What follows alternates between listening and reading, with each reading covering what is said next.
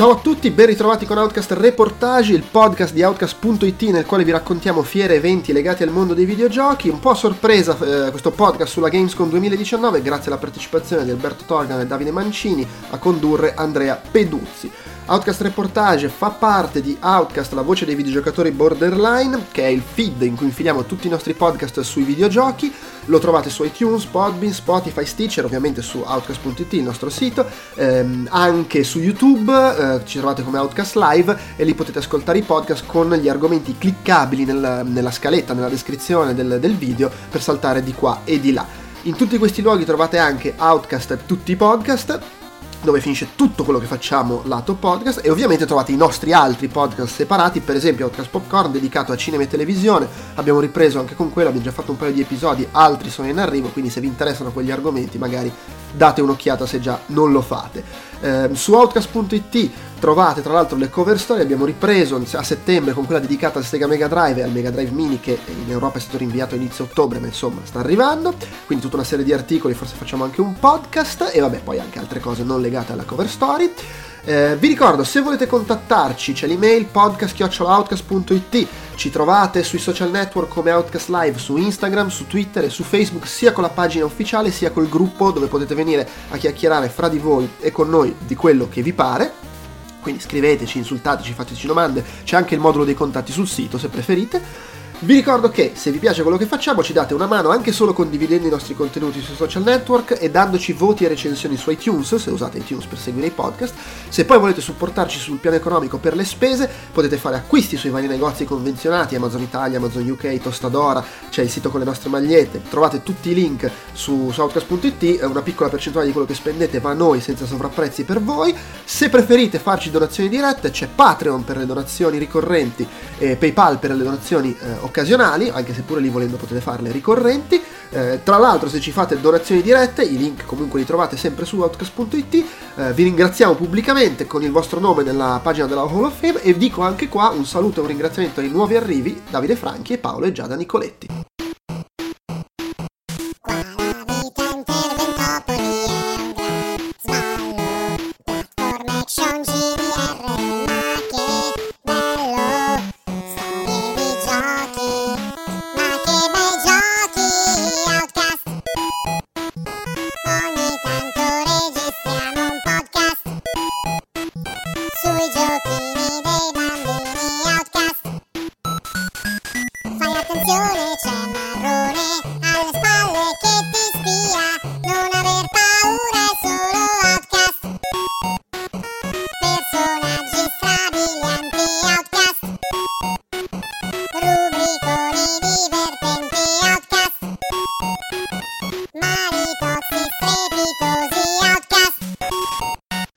Bentrovati amici di Outcast, io sono Andrea Peduzzi e questo è un uh, reportage, un Outcast reportage dall'ultima Gamescom eh, che si è tenuta a Bologna tra il, 24, il 20 e il 24 agosto scorsi e abbiamo per parlarci due persone che incredibilmente ci sono andate, ossia Alberto Torgano o Torgano.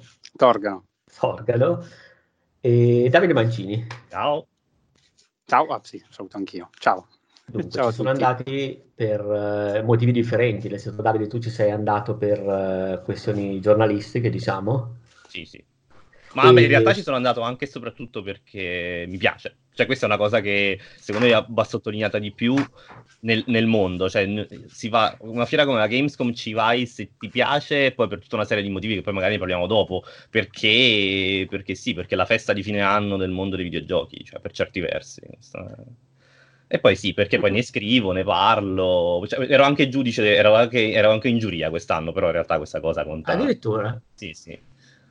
Pensa un po', pensa un po' come siamo ridotti. Come ci siamo ridotti. E Alberto invece ci è andato eh, dall'altro lato della barricata, corretto? Sì, esatto. Io sono andato uh, diciamo, per, per, lavorarci, non che Davide non ci abbia lavorato, no, no, no, beh, certo, però diciamo sono andato per, come, per fare scouting, diciamo, vedere nuovi progetti e parlare con sviluppatori generalmente più piccoli di quelli che va a vedere un giornalista. Eh, diciamo che mi hanno presentato i loro progetti per vedere se eravamo interessati a fare del, del publishing. Ho capito. E volete lanciarvi in qualche considerazione sulla Gamescom di quest'anno o sulla Gamescom in generale? Nel senso, voi è un po' di anni che sono andate sì. Giusto? Allora, io direi che posso cominciare io, se va vai, bene. Allora, questa tra l'altro era la mia seconda Gamescom che nonostante io abbia girato un po' anche un po' tutte le fiere del, del settore. Gamescom, tra il fatto che cade proprio ad agosto, eh, gli anni scorsi generalmente non mi era capitato, mi è capitato molto raramente di andare, diciamo, di fatto questa è la seconda volta. Di solito sono in vacanza in questo periodo, però è effettivamente molto carina come, molto carino come happening. C'è questa cosa che per chi vai in vacanza, eh, hai questa cosa che sei al mare, la settimana dopo vai in Germania, che non è male come partenza, molto eh, bella come dire, una bella ripresa lavorativa, bella violenta, con uh, meeting a tutto tondo per tutta la giornata. Uh, però insomma è comunque interessante cambiare un po' d'aria. Poi tra l'altro faceva anche freschetto quest'anno, cioè non, non freddo, quel freschetto eh, era, te- era, era, perfetta la temperatura sì, quest'anno. Sì, sì, era perfetta. era proprio perfetta. No, freschetto, quel freschetto gradevole, cioè sì, sì. tipo uh, forse come era ieri a Milano, una roba così. Per cui insomma si stava, si stava bene riusciva ad andare in giro col giacchettino leggero, la magliettina, ma si stava proprio bene. E che dire di Colonia? Eh, la fiera è molto bella, io appunto non l'ho vista crescere perché, come dicevo, sono seconda che vado. Però eh, rispetto fiere dell'anno, che quella è diventata la più possibile. Vabbè, un po' americano, diciamo, poi è sempre stata storicamente quella più grossa e tutto, ma a livello proprio sia di dimensioni che di interesse che affluenza del pubblico, anche appunto strettamente business, almeno per, per l'Europa beh, è chiaramente la prima, ma a livello, anche a livello mondo non so francamente più se è la grossa o questa adesso. Comunque sono molto vicine, ecco, almeno la mia impressione è questa. Eh, inoltre, vabbè, c'è che eh, considerate che ci sono, quando ci sono fiere come queste, ogni fiera ha la Littery, se non erro, può, può, entrare chiunque adesso, basta che paghi il biglietto, corretto? Sì, però c'è un numero limitato di biglietti. Sì, non, okay, non, è, non, è, enorme, però neanche bassissimo, non mi ricordo, nell'ordine delle migliaia, però ah, è okay. comunque, cioè, ma forse anche decine o centinaia di migliaia, però in realtà è un numero limitato, molto più basso di quello della Gamescom. Ok, ecco, l'Itria ha questa cosa che comunque nasceva come fiera business, anche se poi c'entrava abbastanza, ce lo trovi chiunque dentro, no? ed era più una cosa per i giornalisti, no? per la stampa, a livello di business in sé, cioè quando vai a incontrare sviluppatori o a incontrare persone del settore, è molto americana come fiera, quindi gli americani chiaramente si incontrano fra di loro, incontri contatti, ma poi tu i contatti, quando sai già chi devi vedere, oppure non è che puoi so, andare a uno stand e metterti a parlare con qualcuno e pre- sperare di trovare la persona che si occupa di fare business piuttosto che si occupa di parlare di aspetti commerciali del gioco. No? Mentre invece, o meglio, chiaramente se nelle divisioni indie sì, ma nelle, negli stand più grossi no. Mentre invece le fiere come Gamescom, come anche la Game Connection, hanno un'area business specifica dove eh, c'entra solamente, c'entrano solamente persone che sono lì per lavorare, eh, anche giornalisti chiaramente, e dove ci sono un sacco di mh, aziende generalmente divise per gruppi regionali, tipo so, tutte le aziende brasiliane, tutte le aziende italiane, tutte le aziende francesi, tutte le aziende canadesi, sono divise per, per regione del mondo e uno va nella regione che gli interessa e incontra un sacco di team che sono lì e presentano i loro giochi. Generalmente non li presentano come in una fiera in cui, non so, hai eh, come quando diciamo si va nelle aree consumer in cui hai la hostess o l'hostess, il monitor e ti metti in fila i giochi, bensì generalmente sono proprio una serie di appuntamenti uno dietro l'altro. Eh, negli stand un po' più grossi, magari i team un po' più grossi hanno una persona che mostra il gioco e altre persone che invece sono lì a parlare.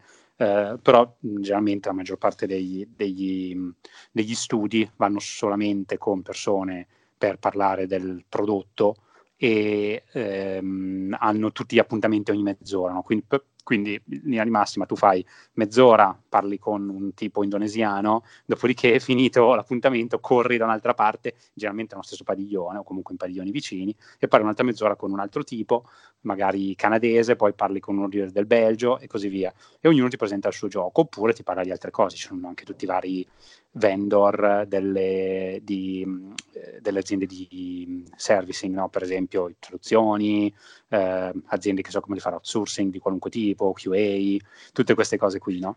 E tutti stanno nell'area business, che appunto diceva l'E3 non c'è, no? per cui diciamo che Beh, l'E3 c'è, questa roba, questa. c'è quella roba che ci sono gli ufficetti sopra in una delle due sì, ali, sì, che, sì. Che, però lì ci sono veramente, come dicevi tu, devi avere effettivamente l'appuntamento con un pezzo grosso, esatto. uh, perché? perché? Perché ovviamente lì, essendo mondo i slot sono pochi, cioè voglio dire, sì, c'è, esatto. molto, c'è, molta più attenzione a livello globale e quindi comunque poi gli slot alla fine sono di meno.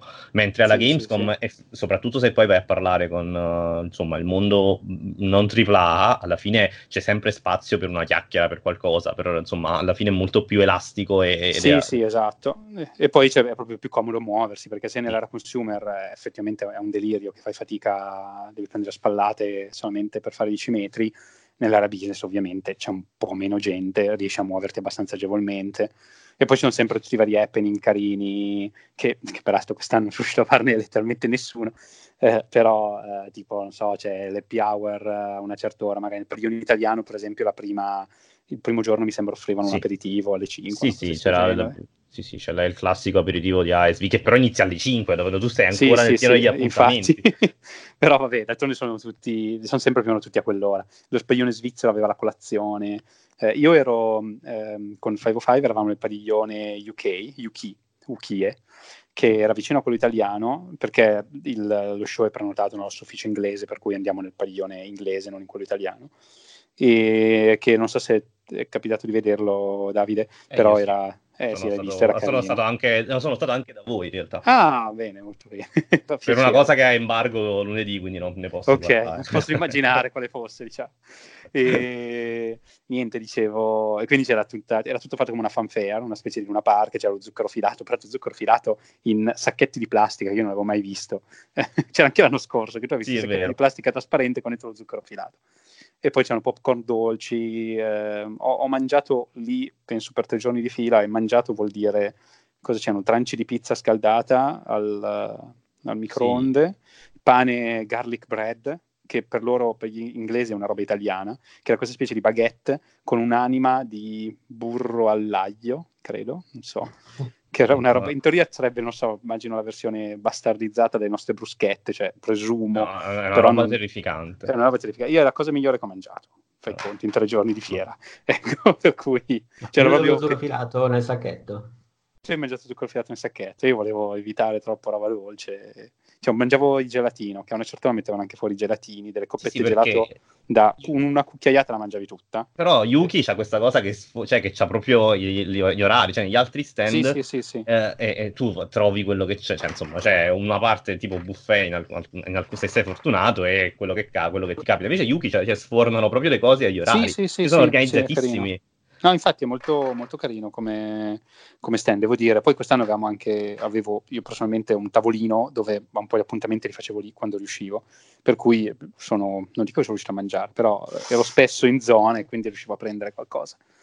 E, e niente, per cui i padiglioni di Gamescom, tra l'altro ce n'erano, se non erro, forse quattro business, c'erano due che erano sopra e sotto sì, sono 2, 3, 4, 5 e poi c'è l'uno che è completamente di Electronic Arts. Sì, c'è quello di Electronic Arts, giusto? Quindi... Mi sono passato davanti, ho visto il muraglione, di... la barriera di Electronic Arts. Sì.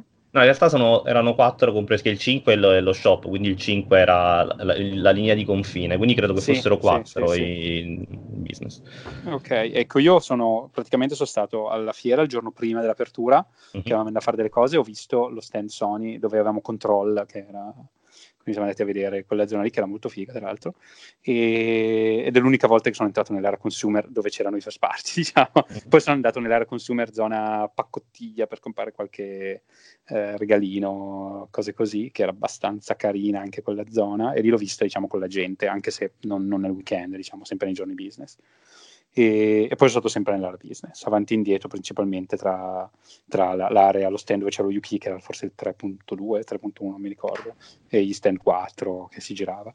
E tutte queste area business erano praticamente i vari stand dei first party o dei publisher grossi avevano uno stand principale nell'area consumer e poi avevano questo stand diciamo secondario se vogliamo nell'area business alcuni erano anche molto grossi quello THQ era molto bello sì. THQ secondo me ha vinto su entrambi i lati perché anche quello in area business era notevole perché c'era lo spec eh, sì. tagliato tutta la giornata fresco è una cosa, era una eh, cosa meravigliosa non ci sono entrato lì perché appunto io non, non faccio appuntamenti con THQ eh. siamo anche noi un publisher per cui generalmente devi, ho, devi, devi, trovare un amico in THQ da andare a salutare secondo me sì, la eh, ma c'è qualcuno magari, sai, eh. conosci un po' di gente, però devi prendere, tagliarti mezzo, insomma, è sempre un po' spazio. Eh, sì, no, non mi, mi, rendo conto. No, è io più facile avevo, per avevo tanti, eh, sì, sì, avevo tantissimi appuntamenti THQ perché hanno una line-up infinita quest'anno e poi stand, stando con Koch Media alla fine eh, c'era il discorso sì, che sì, esatto. stavi sempre lì dentro. Eh. Sì, No, però era molto bello quell'area lì. No? Io invece ero più, giravo più nell'area, quella dove c'erano gli stand regionali, perché incontravo po' di, di, sviluppatori, quelli un po' più piccoli che non vanno col proprio stand, ma per, un po' per risparmiare soldi, un po' anche per, eh, eh come dire, mh, mm, sinceramente per risparmiare soldi, credo, francamente. Perché alla fine se tu vai con lo stand della, della tua regione, del tuo paese, eh, chiaramente c'è, generalmente sono tutti organizzati dalle organizzazioni di categoria locali e inoltre hai delle cose incluse, tipo appunto il cibo, magari l'acqua, le persone che vengono a pulire o sistemare, eh, e non devi, tu devi sopportarti computer, no? Invece ovviamente se hai lo stand tuo devi, devi organizzare tutto te. Sì, sotto una certa dimensione non ha senso. Cioè per dire anche noi che siamo comunque 505 non, ave- non avevamo lo stand nostro, ma siamo andati dentro UK, abbiamo preso un, eh, un'area. Questo è il secondo e il terzo anno che state con UK, sicuramente forse... No, eh, perché... detto, per, me, per me è il secondo, eh, però secondo... non so gli anni scorsi. No, perché... forse due anni fa eravate, non so per quale motivo, con Microsoft, sopra con Microsoft. Non so, può essere. Perché, Ripeto, non, non perché, mi, no, perché mi, mi, ricordo William uh, che girava nella, nella, zona di Microsoft. C'era il, il, il, banchetto, poi non so per quale motivo, forse perché c'era solo qualche gioco, non lo so, qualche, qualche joint venture sì, particolare. Avremmo avuto però, però credo che due anni fa, così, sono due anni che sì, siete in Yuki. Yuki, sì, che non è, non è male. E, e, niente, di altre cose da dire, beh, cioè, comunque Colonia è sempre piacevole. Io le cose interessanti, una cosa che volevo fare tantissimo e non sono riuscito a fare per tutti i tre giorni che sono stato in fiera, è che c'è questo hotel, e non so se lo conosci tu Davide, il 25th The Circle, una cosa così si chiama. No, sai che sta, è, è un hotel molto figo, molto un caruccio come, anche come hotel in sé, però più che altro l'ultimo piano ha questo eh, rooftop bar questo mm. bar, panoram- bar e ristorante panoramico, che è un grattacielo molto alto. Colonia, vabbè, ci sono vari palazzi, è che sia una città piena di palazzoni. Questo qui hanno, cioè, che sta nella zona ovest della città, diciamo, mm. la parte ovest del fiume, quindi più dove c'è il centro, però non è sì. una zona centralissima. E c'è, tu vuoi poi andare a questo piano, a questo bar all'ultimo piano e vedi tutta la città ed è, non è neanche particolarmente caro, cioè alla fine vabbè, i prezzi sono quelli di Colonia normali, e, però ci può andare chiunque, anche se è un hotel, al ristorante può andare chiunque. No, e volevo andare so. tantissimo lì sopra, perché c'era stato l'anno scorso, era molto bello, e non solo, i miei colleghi ci sono andati due volte, io non sono riuscito perché avevo sempre le altre cose da fare. No, ma, quindi, sì, vabbè, ma è sempre così. No, ma è sempre così. Io pure quest'anno che sono andato in maniera quasi totalmente indipendente, perché sono andato con dei colleghi amici perché, per, perché ci piace, sempre il motivo di cui prima, poi perché vabbè, mm-hmm. dovevo scrivere le cose per, per, per IGN Italia, però insomma era una cosa non redazionale in sé, comunque da esterno, e quindi ho detto, oh, ma quest'anno avrò un sacco di tempo per fare cose, e in realtà no cioè in realtà certo. proprio zero. Cioè, ma veramente arrivavo la sera cottissimo in una maniera che poi era, era, era difficile, perché poi essendo poi in tre abbiamo comunque provato a vedere la, la qualunque e quando provi a vedere la qualunque alla fine inizi a riempirti l'agenda anche di cose allucinanti e tu dici ma sì, forse sì. Eh, abitua- ero forse ero, ero, abituato quando andavo con eh, tipo altre con, con, TGM sono andate anche in cinque persone in cinque persone tu hai veramente tanto tempo perché non hai mai hai, tendi ad evitare il doppio appuntamento carpiato uno dopo l'altro. E invece quest'anno, sì, sì, sì, quest'anno come dicevi eh. tu, mezz'ora di no, qua, poi devi stare dall'altro lato del padiglione tipo due, due, tra un minuto e mezzo, quindi vedevo che correvo proprio come un disperato. Eh. Molto bello. Sì, io ho fatto tutti, proprio tutti appuntamenti back to back, cioè ogni 30 minuti un appuntamento, tutto con tre giorni. E, però c'è di buono quindi non dovevo andare magari a consumer sì, sì, no, beh, quello in realtà neanche gestibili, ecco, diciamo. Però, però quando c'hai un appuntamento sì, in due e poi in quattro... eh, Sì. quando devi passare dal No, 2 no. al 4. in generale sbattimento, cioè non è, non è una cosa piacevole, ecco. Oh, E l'altra cosa invece che volevo fare, sono uscito fatta così, così era il um, Big Party, eh, Sketch Live Party, quello organizzato da Nordic Games, che è dov- dove fanno il Marioche. Io sono un super fan del Marioche, non so, forse ne avevo già parlato al precedente, quando abbiamo parlato del resoconto, non mi ricordo di quale altra fiera dove ero stato. Oddio, sì, Tu l'hai mai visto il Marioche. No, non l'ho mai visto il Marioche. È una roba, su- è una roba top, cioè leggermente lo fanno, a me è capitato sempre di vederlo o a Malmo quando fanno Nordic Games, o- Mm. oppure al party, ai party di Nordic Games, che è praticamente il karaoke dove però al posto delle canzoni, cioè la musica di una canzone è la stessa, non so, prendi, cosa cavolo ne so, eh, Poker Face di Lady Gaga, no? La Mhm. musica è la stessa, però eh, le parole sono diverse, sono fatte in modo da fare sempre rima nello stesso modo, però parlano di videogiochi. Se scrivi, lo cerchi su YouTube, Sì, sì, sto- sto YouTube, appena guardando- Scrivete Marioche, ci Sì, sono i sto testi, pe- sono bellissimi. Questa sì, cosa sì. viene fatta con un- su un palco con eh, gente sotto, chiaramente tutti del settore, ovviamente, che conoscono le canzoni. Tu fai la richiesta, scrivi la canzone che vuoi cantare, non sai cosa dice il testo, a meno che non l'hai già cantata, non l'hai già sentita. eh, e c'è il tipo, questo Ste Curran si chiama, il- è un inglese che ha inventato sta roba che ti, ti chiama, la canti, no? e poi il pubblico sotto anche lui canta. C'è un po' c'è cacciara generale, no? lui fa da annunciatore, quindi chiaramente carica anche il pubblico. Poi a volte c'è tanta gente, a volte ci sono 15 persone.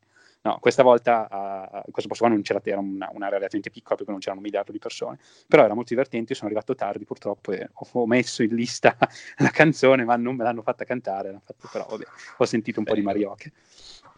E, mm, e niente, per cui volevo fare anche il Marioche, non sono riuscito a fare neanche il Marioche, per cui dal punto di vista entertainment è abbastanza deludente come, come evento, però dal punto di vista invece lavorativo no, è stato molto interessante, ho visto un sacco di gente, per cui bella come roba. E altre cose, boh, io direi Colonia, dicevo sempre che non ho scoperto che a Colonia è la città dove hanno inventato l'acqua di Colonia, che uno giustamente dice acqua di Colonia, l'ha fatta Colonia. Io, c'è- io pensavo che, io nella mia ignoranza non avevo mai collegato le due cose, pensavo che Colonia dipendesse, sai, la Colonia dove vai d'estate o, al- o d'inverno, vado in Colonia, pensavo dipendesse da quella roba lì, no? tipo che magari l'avevano fatto in, eh, sai che magari Colonia, che ne so, arcaicamente aveva anche un altro significato. Sì, sì, no, certo, Magari in Colonia, colonia magari in Colonia quelle cose non, lì, ci no? sono, non ci sono bagni, non ci sono docce, E quindi usi quindi inventare esatto. un- un'acqua per eh, togliere l'odore cattivo. Perché di, Esatto. no, di soli- di- di solito c'è il discorso che tanto è eh, tu bevi quasi sostan- sistematicamente solo birra, quindi probabilmente hanno inventato quest'acqua tal- costosa e no, in realtà è... No, non lo so, invece comunque l'hanno, è, è l'hanno inventata a Colonia. A Colonia c'è il negozio dove vendono l'acqua di Colonia originale, che sta vicino alla cattedrale. Tipo, ma è un negozietto che se vedi da fuori sembra uno di quei negozi dove vendono pacottiglia, tipo calamitine, cartoline, quelle robe lì. Invece dentro hanno, oltre alla pacottiglia, hanno anche tutte le boccettine di acqua di Colonia originale, che non è neanche particolarmente cara. E infatti ho preso una boccettina. eh, Tra l'altro, se leggo, leggo- volta- facciamo un po' di cultura. Leggo su Wikipedia che in realtà l'attribuzione dell'invenzione della formula dell'acqua mirabilis è nata in Piemonte. Sì, è nata Però di un- poi è- dovrebbe essere di un è- italiano. Sì, esattamente. ehm, ed è poi sta- un italiano che poi è emigrato a in Colonia. Eh, pensa Sì. un po'. Eh, Eh, sono, quindi- pure, sono pure piemontese, per cui giustamente Quindi- Hai preso- riportato casa. riportato l'acqua in Piemonte.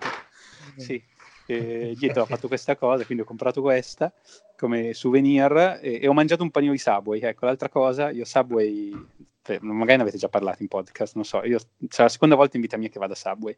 Subway è un, un fast food che non c'è fortunatamente in Italia, dove fanno Cosa panini, fanno panini on demand, no? Ah, no, ce l'ho- attenzione, ce n'è, ce n'è uno, ce n'è uno se non sbaglio a Milano in... sì, Oddio, vicino, non so se poi l'hanno chiuso nel frattempo, però vicino a... dici la, la in No, veramente. No, beh, ma perché io in realtà sono, un, sono stato un discreto appassionato di Subway in passato. Ma no, no, davvero. Ci sono i cetriolini di Subway che sono una cosa terrificante che ti, ti si, rim- si ripropone per Eh, quattro sai, giorni. ora basta non metterli con Subway che ti fai Sì, tutto il certo. che Sì, vuoi. Ah, io però- la storia, la, la storia di Subway mia, se posso dire, io ormai è la seconda volta in vita mia che mangio Subway. La prima volta è stata in Inghilterra, Ecco. dove mi hanno detto Subway fa un po' cagare, però provalo, perché non mi ricordo era il posto dove mangiare, e ho mangiato un panino, che vabbè, è senza altre parte.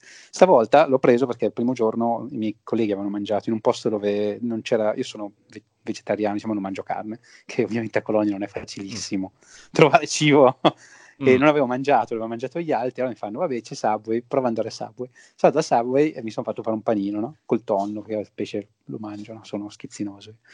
E la cosa che mi ha colpito di più di tutte è che loro il tonno, uno pensa, beh, il tonno non so. Allora hanno questo sistema a catena di montaggio, un quattro mini che prendono le robe e ti prendi il panino, lo tagli, tu scegli la dimensione e poi c'hai le basi, no? E gli chiedi cosa mettere dentro. Ho detto, vabbè, metti il tonno, non so cosa ho fatto, avocado, robe così. E il tonno aveva una vasca tipo da gelataio, classica, dove c'è il gelato normalmente, quelle cose da gelato, piena di tonno pacciugato con, penso, Philadelphia, non so, con qualcosa, e l'ha tirato su con la paletta del gelato, sai proprio le, palline. Una Mamma pallina di tonno mia. e seconda pallina di tonno. Mi ha chiesto se volevo doppio, ho detto sì, dai, abbondiamo di tonno. Ciao, sì. E ho preso due pallette di tonno con la, palletta, con la cosa sì. del gelato. Panino tonno e stracciatella, praticamente. Sì, mi ha colpito molto questo. Eh. Panino non era malaccio. E com'era alla fine? Ma sì, vero, Ma io eh, ero, ero, un discreto appassionato perché c'era, beh, a parte che in realtà la storia di Subway, il proprietario, mi pare che è rimasto di recente coinvolto in affari di pedofilia, così comunque brutta storia.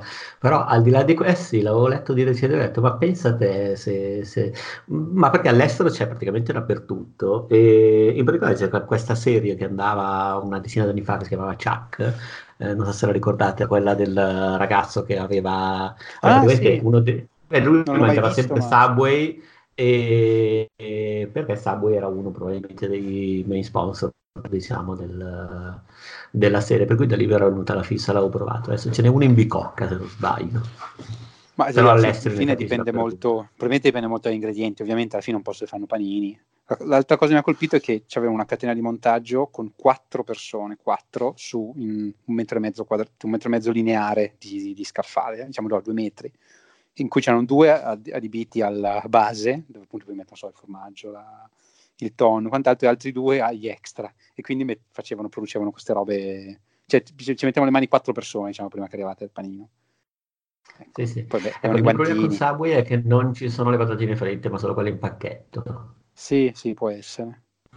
Un'altra cosa anche che fa la dice lunga, però questo penso abbia a che fare con la cultura tedesca, più che altro. La prima domanda che mi ha fatto, mi ha detto voglio il tonno, è stato ma ci vuoi anche il formaggio? La prima cosa proprio, no? Beh, però in realtà no, è, quello è un classico britannico in generale, perché ah, okay. senso, cioè io vivo parte dell'anno in Inghilterra e uno dei panini, uno dei sandwich che trovo molto, anche molto buono in realtà è il, il tuna melt e tu prendi il tonno e con il formaggio squagliato. Ma tipo fi- cioè, formaggio tipo? No, no, è tipo come se fosse no, un cheddar squagliato. Ah, oddio, per carità, ecco. Eh... Magari, però lì avevano più tipo l'emmental. No, no. Cioè, lui in realtà era il classico formaggio, quello che dici formaggio, no? Che non è che sia una roba sì, sì, sì, sì, no, definita, stiletta fondamentalmente. Quello ecco, non, non so, non, No, no, non, non, non, io in realtà la prima volta che ho mangiato il tuna melt fa, ero partito alle cose, ma, ma come tonno e formaggio? Eh, in realtà il tuna melt, però deve essere squagliato il formaggio, cioè questa è la cosa che secondo me poi mm. Subway non ti dà, però col formaggio squagliato in realtà secondo Buono. me è un, gra- è un, grande abbinamento tonno.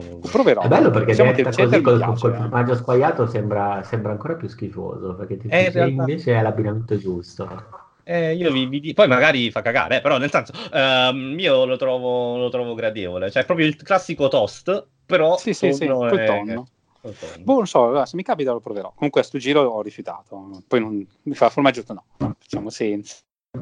E poi non mi ricordo cosa ho messo dentro, però non era male come panino, devo dire, ci stava. Cioè, alla fine l'ho finito, ne avevamo preso metà, perché tra l'altro il loro panino intero è veramente grosso, cioè è una, non so cos'è l'equivalente, saranno no, tre michette nostre, più o meno, penso un panino loro intero. È un po' più morbido, però è molto grosso. Io ho preso metà panino, che era più una dimensione di una nostra ciabattina, una roba così. E quindi insomma ho mangiato tutto sommato abbastanza bene. La cosa poi l'ho mangiato in piedi mentre camminavo nella stradina, quello non è stato il massimo ovviamente, però per il resto direi tutto bene.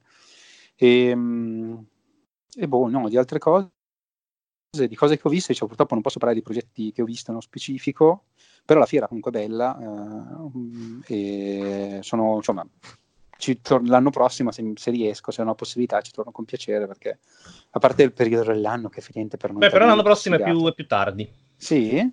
Sì, l'anno ah. prossimo una settimana più tardi, in realtà è tipo ah. 24-28, quindi ah, si, si rischia di prendere proprio il nubifragio, la, la, pioggia e il dramma cli- climatico, perché ah. più vai verso settembre, più la Germania ti riserva grandi ah, sorprese okay, climatiche.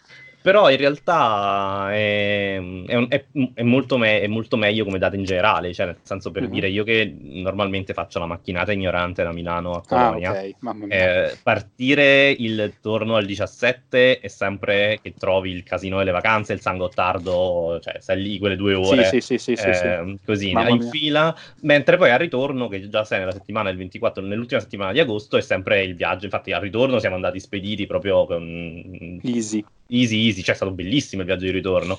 All'andata... Cos'è, quante ore ci vogliono? Eh, in realtà, allora, effettive sarebbero circa 9, se, però ovviamente poi diventano 10 perché ti Vabbè, fermi. Ci sta, sì, sì. Sì, sì, una decina d'ore all'andata è stato un po' più di 10 ore, al ritorno è stato un po' meno di 10 Ma tirata unica? Uh, cioè senza fermarvi una notte da qualche parte? No, no, tirata unica, tirata unica. Beh, non male, per carità. Ma io non sono uno che piace guidare, però se uno piace guidare immagino sia divertente.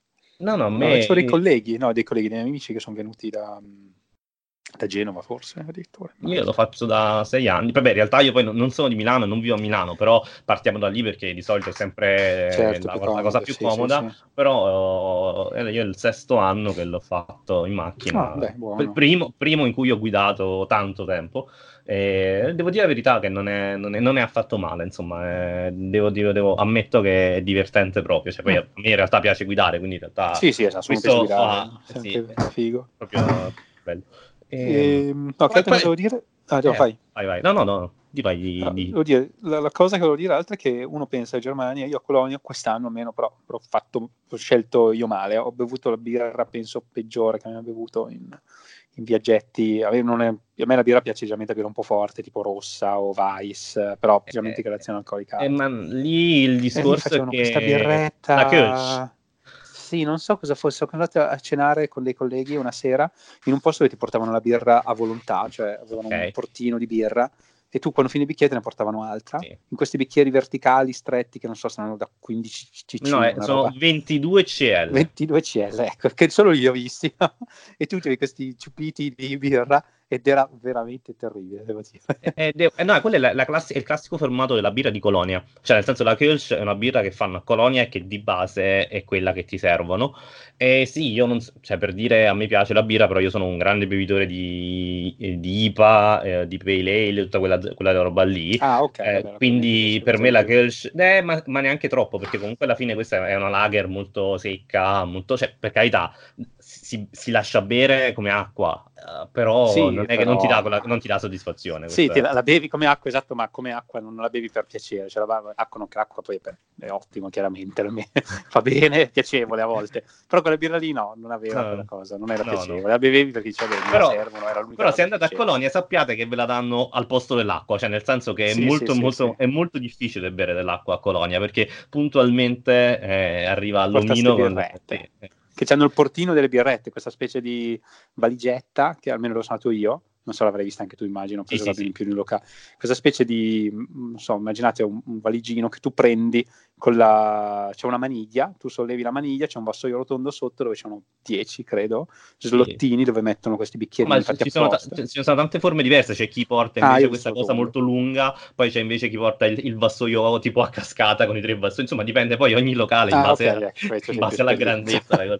eh sì, Io sono cosa... colpito da questa cosa, Beer on Demand, dici sì, quanta ne vuoi, però però è birra di merda, sai? No, ma poi tra le altre cose, se sei, se sei numeroso, cioè se hai un tavolo numeroso, loro ti lasciano quello da 10. Cioè, non è che ti dicono ne vuoi una, due, no, ti lasciano quello da 10. Mi è capitato sì, sì, la sì, prima sera, te ne lasciano certo. tipo 10. Pieni. Sì, sì, siete, ma giù cosa, e poi... Siete, siete 6, quindi 10 birre, cioè un ragionamento che non e fa poi te lo, te lo, te lo, cambiano, adesso magari il posto qua di Pedro dove sono andato a mangiare non, non, non ero arrivato per primo, per cui immagino che tu puoi ordinarla così, puoi ordinare che quante ne vuoi oppure ne ordini una, pres- presumo, eh? non so se c'è. Me, però una si offendono, secondo me si offendono. Sì. Male, eh? Io so che arrivavo lì e tutto appena la finivo, tipo passava l'omino che te la tirava via e ne metteva un'altra. Sì, no, stile matrimonio al sud, cioè, eh, questa cosa che quando sì, finisce sì. l'alcol arriva sempre, ricompare sì. magicamente.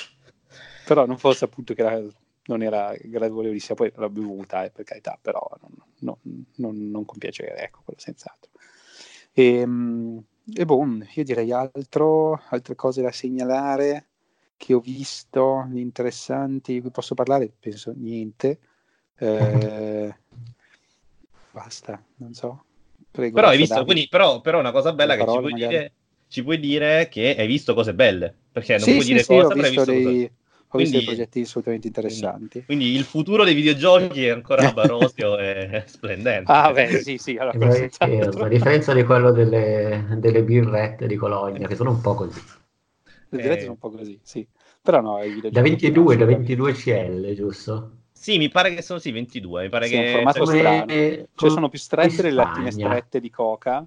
Sì, esattamente, come, come- come la cagna spagnola, hai ragione, Esatto, Andrea, la, la sì, cagna sì. spagnola, esattamente quella roba lì. Ehm, Che, che non è un boccale, è un bicchiere, come Sì, se è fosse un bicchiere d'acqua di birra, però. sì, Sì. esattamente. Secondo me è l'equivalente a livello concettuale del bicchiere di vinello da cascinale di- degli anni 60, sai quei bicchieri piccolini, Mm. un po' a calice a forma di calice di fiore, no? Sì, sì, Eh, che sì. senza però il gambo, che tu ci metti dentro il vinello e li bevi, quello- oppure il bi- bianchino, se vuoi, che però non lo servono in quei bicchieri lì. Sono quei bicchieri lì, no? Che dici che se li dovessi inventare oggi non li faresti così, perché oggettivamente...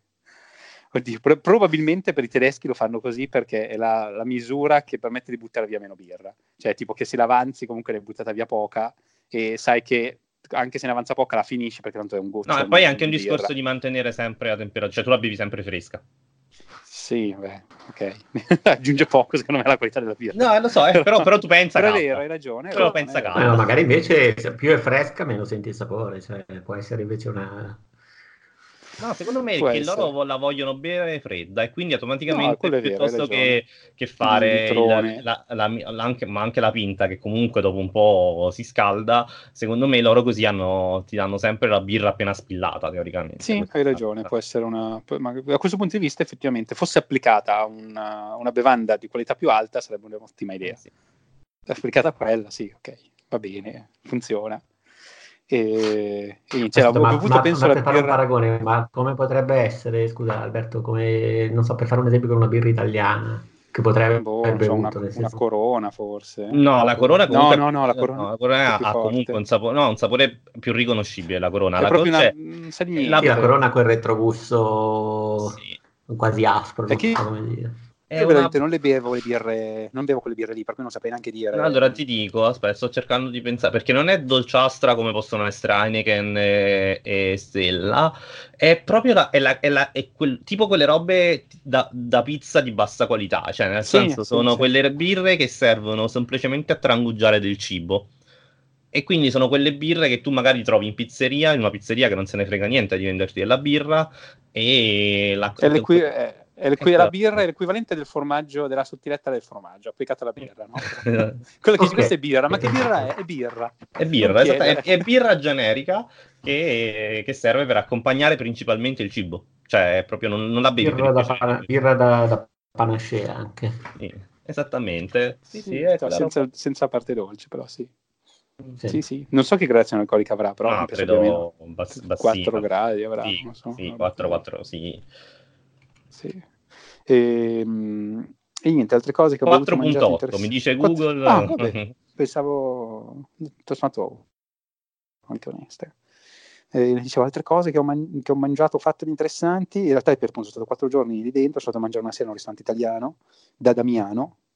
Poi non so se facciamo pubblicità. Bah, sì, no, comunque non ho cioè, facciamo bene. pubblicità se ne vale la pena. Cioè, ne vale la Sì, pena. no, no, ho mangiato bene. Cioè, non- Ecco, no, avevano questo tiramisù. Se mi dovesse sentire qualcuno che è andato a da Damiano, il tiramisù era molto buono, però non era un tiramisù, nel senso che era fatto con. Hanno eh, ottime credo- recensioni, tra l'altro su Google. Sì, non credo che avesse il mascarpone dentro, tipo una specie di crema di formaggio. Sembrava una panna un po' più dura, buona comunque, però non, non aveva molto poco a che fare con mas- col, col tiramisù nostro.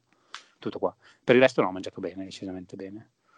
E poi l'altro italianissimi, lo parlavano, cioè sentivi che erano assolutamente italiani, che vabbè, non che sia un, non che sia necessario, tanto parlavano più o meno tutti inglese lì, però comunque era piacevole. E poi altre cose, una sera appunto sono andato a mangiare questo posto tipicamente tedesco e la terza sera ho mangiato la Flam, Flammen, Flammenkusch, Flam, Flammkuchen, una cosa così. Non so per chi non l'ha mai mangiato, questo è un piatto tipico di Strasburgo, che non so perché hanno anche a Colonia. Io l'ho mangiato a Strasburgo e me l'hanno venduto come piatto tipico. Tanto mi sentite sempre, non vorrei fosse Sì, caduta la com- sì. Sì. Per- non so se tu l'hai mai mangiata. Davide. Eh, questa è una cosa, allora, il modello base di questa cosa è immaginate una pizza, mm. proprio fatta come una pizza, però molto più sottile, una pizza estremamente sottile e secca, dove sopra mettono panna, cipolle e pancetta tagliate a pezzettini piccoli, cioè tu la vedi, la vedi bianca fondamentalmente, con puntini, con cipolla bianca tagliata poca, però non tipo la pizza, la focaccia, la cipolla che c'è un miliardo, poca, e pancetta tagliata a striscioline, ma piccola anche quella, tipo la pancetta che metti dentro la carbonara, mm-hmm. non la pancetta americana da bacon, da colazione. Cioè, già no? hai detto che nella carbonara va la pancetta, però questa è una cosa... Sì, scusami, hai ragione, no, no, scusami. però... Io, mia madre metteva la, metteva la pancetta, ma siamo del piemontesi. Facciamo bene la polenta, la paniscia, la carbonara no, ok. e, dicevo, perché nella carbonara ci va il guanciale. Il guanciale, sì. Ecco, vedi, almeno lo so. E poi non cucino carne, per cui sono semi-vegetariano, dicevo, ora sono scusato. E comunque metto la pancetta. E questo è il modello base, no? Eh, lì a um, Colonia ne ho mangiata una che aveva era fondamentalmente una specie di pizza sopra di tutto, tra cui salmone, e un'altra invece l'ho presa con le verdure. Eh, tratta gestita un po' come una pizza, nel senso che ha i vari gusti, però non è fatta nel forno a legna e quindi per cui non si cuoce come una pizza normale, poi non c'è pomodoro, non c'è formaggio, ha un sapore un po' diverso, però non è male, è molto leggero, cioè rispetto a una pizza, cioè, che ne mangi una e già sei sazio, questa cosa qua ne devi mangiare tre per essere sazio, a meno che sopra non abbia molto condimento.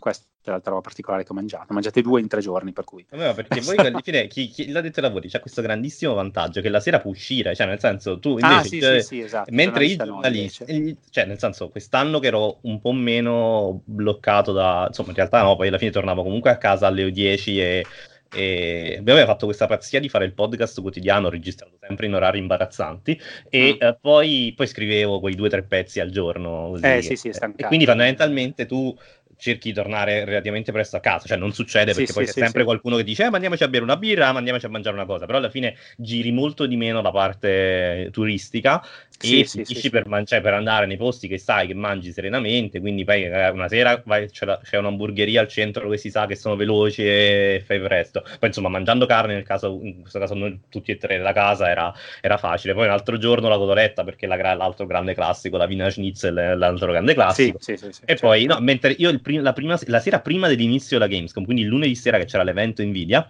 io e poi dovevo andare che c'era la opening night che io stavo lì in qualità di giurato ero parte della, della, della, della, cioè, mm. sala ero invitato dentro io mi sono nutrito di pretzel tutta la giornata perché okay. era l'unica cosa che riuscivo a trovare e che mi davano, perché anche in Nvidia c'era il, c'era il rinfresco, ma per, visto che avevo tutti gli appuntamenti di fila non sono riuscito a mangiare, quindi sono arrivato la sera che, mh, mm, beh, io, sono, io sono uno di quelli che ha l'accesso al party di, mh, mm, di Cosmocover perché Uh, è un'agenzia di comunicazione che lavora mm-hmm. e, quelli che gestiscono la comunicazione di Devolver Digital, lo dico al pubblico da casa, e, però beh, io collaboro con loro per quanto riguarda no, le traduzioni e tutto, e quindi diciamo mi invitano, io sono arrivato da loro e ho detto ragazzi cioè, avete del cibo da qualche parte, cioè vi eh. prego, insomma sono, non mangio da stamattina, e loro mi, mi, hanno, mi hanno tirato fuori altri pretzel, e quindi diciamo...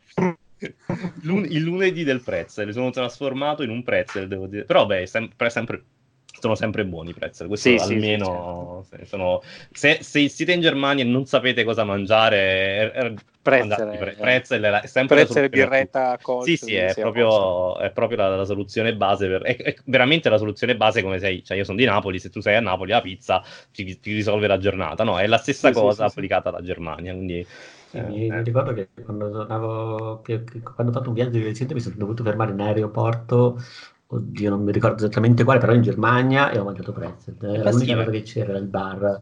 Il minimo comune denominatore, diciamo. Sì, no, perché poi negli aeroporti è bello perché ci sono tutti i pretzel appesi, c'è questa cosa sì, che sì, c'è sì, lo stand sì, con i pretzel appesi.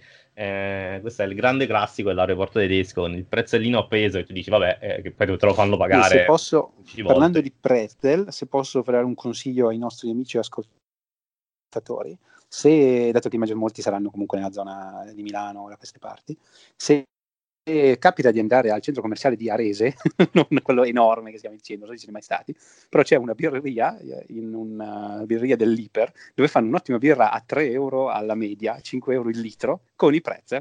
Attenzione. Hanno i prezzel appesi proprio da aeroporto, tu vai lì, ti prendi con 5 euro, ti prendi il prezzel e una media. Ottimo, e, però, e la giornata si svolta, diciamo. Ed è, ed è subito Outcast Travel, Travel Agency, è incredibile. sì, esatto. No, guarda, è, è probabilmente non il vale miglior apposta, reportage da, da, da, Colonia. sì.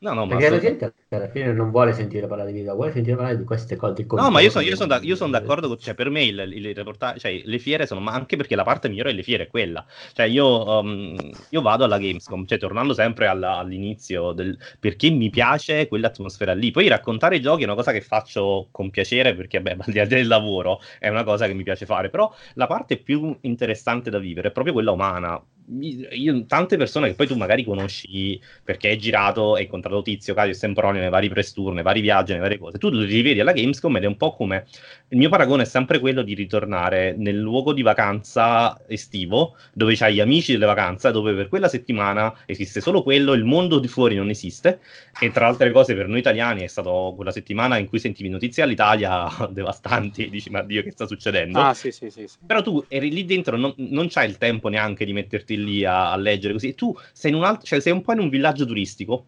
fatto di persone che comunque più o meno conosci, che vedi ogni anno, che mh, cioè per me che vado, la, cioè per me che la sesta eh, al sesto anno veramente ci sono, al di là di PR e tutto, c'è proprio una, un bel gruppo di persone che tu hai piacere a rivedere. E quindi ti racconti che cosa è successo, che i programmi, non programmi, conosci altre persone. E, e, ed è proprio lì che vedi l'industria come dovrebbe essere, cioè l'industria che normalmente vede tutte persone che stanno in, in giro per il mondo uh, e si comunicano digitalmente, in quel momento possono finalmente avere il contatto umano che serve tantissimo e, ed è proprio questa cosa, tu lo vedi, che ne abbiamo bisogno un po' tutti. Poi soprattutto sì, per chi cioè, lavora da remoto come me, eh, beh, magari chi, chi, è all'interno di un'azienda meno, perché comunque quelle persone, eh, insomma, perché si veva in un ufficio, va in un ufficio. Sì, beh, però, però io vedo i, i, colleghi, più che magari tu vedi il PR della, non so, il PR della del publisher piuttosto che lo sviluppatore con cui sei in contatto. Io invece per me anche funziona quella cosa lì e vedo i, comunque le persone con cui lavoriamo che generalmente non sono in Italia, eh, ma sono certo. in tutte sparse per il mondo, per cui capita che c'è la fiera e vai lì e ritrovi il retro della medaglia, per me almeno, ma immagino che sia qualcosa di equivalente anche per i giornalisti, e che magari vedi anche quelli che ti presentano, aziende che presentano magari tre volte di fila lo stesso gioco, che sai che non, non, è il gioco che fa per io, te, esatto, e no, alla fine ti spiace anche... Cose non vuoi fare il maleducato. Al terzo giro di Gamescom, al terzo giro di Gamescom, però, certo punto. Eh, eh, quello che dicevo è che quando tu vedi il gioco al terzo giro di Gamescom c'è sempre qualche problema da qualche parte. Cioè perché... Eh, eh sì, perché... sì, sì, esatto. No, poi perché vuol dire capita, che... però in generale ci sono... Ci sono a volte quegli appuntamenti che oggettivamente è più o meno tempo perso per entrambi, ecco, però giustamente lo finisci, lo porti a termine, parli di tutto, e, e buono, però a volte sai, quando continua, eh, quando magari vedi più di una volta di fila, a volte un po' diventa no. un po'... No? Però poi cerchi, cerchi sempre di, di, di, mitigare ecco, questa cosa, magari dici no. no per esempio a me gli appuntamenti, down, gli appuntamenti down sono quelli che arrivano tipo l'ultimo giorno e tu sai a ore di sonno totali tipo 6 e c'è quell'appuntamento in cui tutti, ne, sono, tutti sono stanchi, nessuno ha voglia di farlo e puntualmente ti ritrovi lì in prima fila e dormi. Cioè io quante volte c'è il momento abbiocco durante un appuntamento ah, sì, che sì, è sempre, mamma mia, che cosa, che tu ti vergogni perché dici, ma povero questo, questo vede che mi sto abbioccando, però a una certa, eh, soprattutto che sono fuori eh, da Gamescom perché oltre alla Gamescom c'è, c'è, sì, un, c'è un albergo, il, il Dorint e che normalmente chi non, che a livello di costi, magari per, uno, per un publisher piccolino o per un'etichetta piccolino o per lo sviluppatore singolo, uh, probabilmente conviene. O perché si arriva Ma lo fanno, sì, lo fanno magari gli agenti lo fanno questo, o magari effettivamente i publisher piccoli o che non vogliono per mille ragioni prendere uno stand dentro la fiera. Quest'anno c'era Row Fury, quindi, cioè Row Fury neanche proprio neanche, neanche sì, male. Per, an- per, per, anni l'ha fatto anche Sony, devo dire la verità. Eh, la prima Gamescom che ho fatto Sony sì. faceva, lo faceva lì. Comunque, praticamente tu arrivi nella suite dell'albergo in cui praticamente ti siedi o sulle poltroncine o sul letto, cioè è una cosa che sì, non, puoi, non, puoi rimanere, non, puoi, rimanere, sveglio. Cioè, se hai, se hai il problema, quel problema che è mattina, che non, cioè, non, stai stanco e tutto, è il devasto. Veramente. Devasto. Beh, dopo pranzo anche. Se, beh, dipende se eh, mangi. In questo caso, avendo mangiato pochissimo, non l'ho notata. Sì, perché... Però a me viene quella roba lì alle, alle due, alle due e mezza, tre del pomeriggio che muoio. Eh... E, sì, e bisogna resistere. No, ma io, io, a volte credo di aver chiuso gli occhi, cioè, ma per dire, ma, nel senso, ma è una cosa generale, perché anche, per, sì, anche, sì, anche, anche, da Cyberpunk, prima che parta la demo, che tu ti siedi, c'è, c'è, questo cinema, tutto il buio, così ti hanno fatto bere la birretta, prima una birretta, tra le altre cose anche lì, disgu- cioè, abbastanza disgustosa quella di Cyberpunk, vabbè, ehm, e anche lì io prima di Cyberpunk son, ho dovuto cambiare posizione perché ho detto vabbè non è che posso arrivare qui e, e morire prima di, di Cyberpunk, sì, sì, sì. Poco, poco, poco carino. Madonna. Poi vabbè, poi parte la demo e va, va bene così. Però, a me capita, a me capita però... di addormentarmi alle anteprime dei film in Svizzera che di solito lo fanno alla una e mezza. Di... E lì c'è proprio tutta quella parte in pomeriggio. No, di sera paradossalmente non avrei problemi perché comunque ormai sono... Cioè, se, se, se non mi viene sonno alle sì, 9 sì. poi posso tirare praticamente dopo. Però l'una e mezzo è devastante, cioè, magari hai mangiato prima perché sennò poi non riesci, devi scrivere così tutto quanto ed è infernale. Sì. Cioè, eh, mi, sì, mi no, è capitato che, che, magari il mio vicino di posto mi dà di gomito e dicevo guarda che stai ruzzando, svegliati che inizia. Vabbè. Eh, eh, sono, sono, bei momenti. Sì. E, va bene, io guardate, per più o meno questo sarebbe, direi, dovrei andare, se non vi spiace. Ci spiace, ma e... la, la, ci spiace come per perderti, però capiamo le, le esigenze. sì, purtroppo, cioè, purtroppo, non purtroppo, però per, per, fortuna sono qui a casa, volevo il mio figliuolo che seconda Minecraft, però richiede la mia presenza. Alberto, e, che, che tra l'altro niente, sentiamo... sei, sei, sei in partenza, questo si può dire? Sì, par- sì, sì, vado al Tokyo Game Show settimana prossima, per cui eventualmente possiamo sentire dopo se volete un reportage. Ed, ed, ed è subito me- i migliori locali di Tokyo. Uh... eh sì, non lo sai, in realtà che poi il Tokyo Game Show non è a Tokyo, è a Chiba, vero, che è vero. un po' lontanuccio. Però sì, comunque però l'hotel ce l'ho a Tokyo, per cui qualcosa combinerò, ecco, adesso non so cosa, comunque ci possiamo magari sentire più avanti. Va bene? E niente, vi saluto comunque, grazie della compagnia e saluto anche gli ascoltatori. Grazie e buona, possiamo dire buona domenica, che noi stiamo registrando il sabato. Per cui... Buona giornata quando buona ci ascolterete. giornata quando ci ascolterete, giusto. Buona giornata, grazie. Buona giornata, grazie, grazie a voi. Grazie ciao. a te, ciao. Ciao. E siamo rimasti qui a parlare della parte noiosa adesso della Gamescom, i videogiochi. No, ma fai che dopo questa botta di cibo, di subway, di birre cattive, birre buone, cioè per me adesso l'idea di parlare di videogiochi mi sembra fuori posto. Eh, eh, però, però, proviamo a farla in maniera, in maniera, diversa dal solito, nel senso senza listone. Eh, no, perché una, secondo me c'è una considerazione interessante di questa Gamescom. Ehm, al di là della, della, qualità intrinseca dei prodotti, dei giochi, delle cose, è che per la prima volta ho avuto la sensazione che ci fosse l'intenzione di fare videogiochi politici a tutto spiano.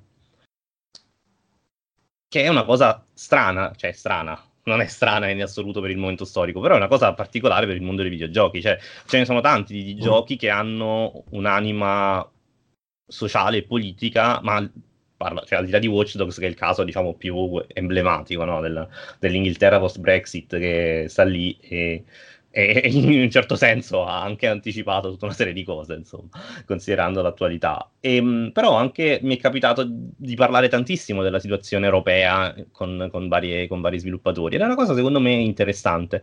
Cioè proprio si sente il bisogno anche nella generazione di creativi del mondo dei videogiochi di, di parlare dell'attualità, che, poi in vari, in, in vari, modi, perché c'è per esempio un gioco che ho trovato molto bello che si chiama uh, Through the Darkest of Time, che poi in realtà parla del, della rivoluzione cioè del, dei, dei moti di resistenza durante il periodo nazista in Germania.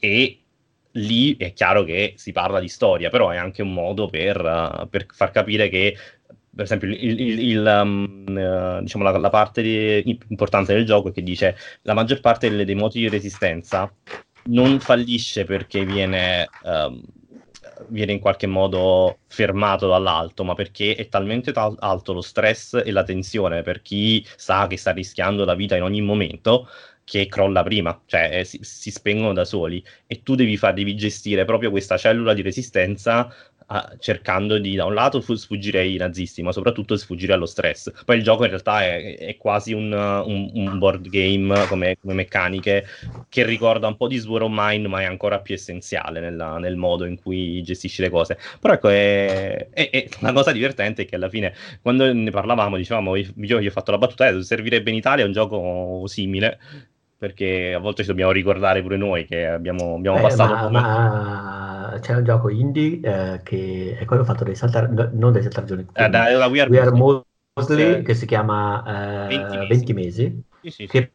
parla comunque della, sì, sì, no, no, ma assolutamente, della però, resistenza. Ecco, della... La cosa molto bella di, di, questo gioco qui è che è proprio, è proprio iperspinto sul lato ludico.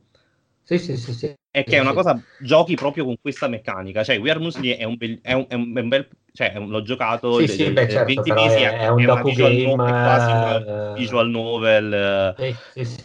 Mentre qui c'è proprio il discorso che è, è un po' alla of Mine, con il, anche le storie dei personaggi sono generate, c'è un motore all'interno che genera le storie, i background dei personaggi, che è molto interessante secondo me. E quando lì ho detto, vabbè, ci servirebbe pure in Italia un gioco del genere, ma con le stesse meccaniche, ho detto, eh, no, ma effettivamente dovremmo parlare con qualcuno in Italia per fare la versione italiana perché, perché vi serve. cioè, quando dici questa cosa, vabbè.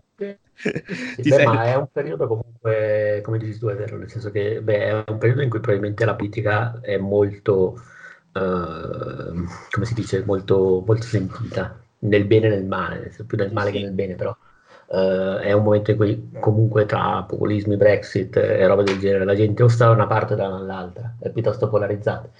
E quindi anche i videogiochi ne parlano. E mi ricordo ad esempio anche My Memory of Us, che anche quello era molto ludico, sviluppato in Polonia, è già uscito. Sì, uh, tra l'altro se l'ho visto alla Gamescom scorsa io quello. Ok, anche quello parlava dei nazisti, del, sì. raccontava comunque metaforicamente, ma mica tanto, uh, l'invasione di Varsavia. Nel senso che non erano nazisti formalmente, ma erano No, erano nazisti. tipo robo, erano robot cattivi, tipo cyborg cattivi, qualcosa del ecco, genere. Ecco, questa è una cosa, cioè l'idea lì, poi avevo fatto un'intervista con gli sviluppatori, mi avevano detto che era l'idea di rendere universale, io in realtà poi lì in malafede penso sempre però che sia anche magari la mh, paura di toccare direttamente certi argomenti, anche se poi magari lo stai già facendo. Beh, però, sì. però per, per, dire la cosa bella di questo di True Darkest of Time è che invece niente, cioè lì è quello, appunto, ci sono i nazisti, sei a Berlino e, e cioè, così come la cosa bella di Watch Dogs, io parlando con gli sviluppatori dicendo um, parlando di Londra, che è una città che conosco bene, parlavamo di come avevano trattato le cose, lui ha fatto, eh sì, eh, alla fine ha fatto, era, c'era un level designer che ha fatto la battuta, sì, ci siamo, ci siamo, immaginati tutto a partire da Londra dopo ottobre, no? E il fatto che lo dica così è una battuta, perché ovviamente lì è tutto portato al, all'eccesso, però è una battuta, però lo fa. Fino a qualche sì, anno sì, fa sì, in Ubisoft non avresti sentito questa, questa, questa battuta così durante la presentazione di un gioco e secondo me è una cosa che, che è interessante proprio, cioè proprio, è proprio bello poter parlare di attualità con le persone, la colonia, mentre poi vedi un gioco, secondo me è un bel, è un bel, è un bel passo avanti per tutto il settore. Era, era, pure, era pure ora. Sì, sì, no, poi è un, è un, effetto collaterale anche del fatto che adesso sui social in generale si è, alzato, si è alzato moltissimo il volume della politica della comunicazione di questo tipo, però ci sta, nel senso va benissimo. Eh, tra l'altro un'altra cosa che adesso non ricordo, era un talk eh, di qualche tempo fa in cui si parlava anche del fatto che il problema dei videogiochi erano i tempi di sviluppo che non permettevano di essere eh, puntuali sul presente, per cui mm. diciamo, molto spesso si diceva che un videogioco non può parlare del, dell'attualità perché ha tempi di sviluppo troppo lunghi per starci dietro. Eh, che questa non è una cattiva, non è una cattiva diciamo... Ed cioè, è, è il motivo per cui molti dicono questo lo fanno gli indie in parte per questioni di libertà creativa, in parte perché possono permettersi di sviluppare giochi più piccoli, però adesso i giochi più piccoli sviluppano anche spesso grosse compagnie. Sì. No, o comunque li comprano, cioè nel senso, sì, eh, sì, sì. dire. Eh, no, ma perciò dico, è interessante che comunque si, sia, si siano aperte, in un certo senso sia aperta la, questa barriera, sia, sia, sia crollata questa barriera, barriera, e se ne parla serenamente. Cioè, ma come se la follia è che non se ne parlasse prima, come dicevi tu. Cioè, nel senso, perché non possiamo parlare di quello che succede nel mondo? Cioè, mi sembra proprio Uh, mi sembra proprio... uh, sì, ma perché poi al di là di, di partiti o schieramenti o di questioni di specie, voglio dire, la politica in termini pratici pervade la vita di tutti i giorni, quindi nel senso, è, è, è, assurdo fingere di non parlarne quando poi in realtà lo stai facendo indirettamente in qualsiasi sì, situazione, gioco, Uh, pure in una partita di calcio, non lo so. Sì, sì, no, ma figuriamoci, lì è, or- anche lì ormai è un discorso bello, bello sito. No, però questa, questa, è la cosa che ho avuto l'impressione di... Cioè, parlare di maturità è sempre, eh, secondo sbagliato, perché poi tiri in mezzo... Però è, è, un settore che comunque si sta adeguando ai tempi che corrono, ed è, un, è un'espressione di contemporaneità. Va, andiamo, non, non, tiriamo subito in mezzo, oh, stiamo maturando il, il medium che sta maturando, perché poi alla fine è un discorso che lascia il tempo che trova. Però sicuramente le persone all'interno sono molto più consapevoli della, della realtà. Ma, eh, ma, così come l'altra cosa che notavo, un altro fil rouge è... Ehm, le persone, questa è una cosa che già c'è da anni, che però secondo me sta diventando sempre più uh, una consuetudine, è persone che si rompono le palle di stare negli studi AAA e vanno a fare le loro cose più piccole. Ma lo fanno, cioè senza, ma neanche con vena polemica, proprio per un fatto di necessità di riappropriarsi dei tempi. Ehm, cioè per dire, qui c'è Rocky che è un gioco fatto da ex guerriglia che è un'avventura narrativa molto deliziosa, una grafica molto chiara, um, illustrativa, così, ed è un ex guerriglia. Poi mi viene in mente che c'è, che ne so, ce ne sono, ce ne sono diversi, anche Wanderlust Travel Stories, che non, so, non mi ricordo che sono ex di quale, uh, quale grossa casa che si hanno fatto una visual novel raccontando i loro viaggi e ehm, c'è tutta questa cosa che sta iniziando a diventare anche il concetto di, di, di, autore nei videogiochi, secondo me sta cambiando da questo punto di vista. C'è la voglia di diventare autori dei propri giochi, probabilmente perché c'è lo spazio. Poi non so quanto sia so, sempre, so, sempre, sostenibile eh, questa, questa, politica, però è, è, è, un chiaro segnale di persone che vogliono fare, vogliono raccontare le loro cose senza problemi. Cioè, l'obiettivo è quello e che rende poi più inter- interessanti le conversazioni perché c'è proprio quel discorso di ci vediamo, ne parliamo e mm, bella lì.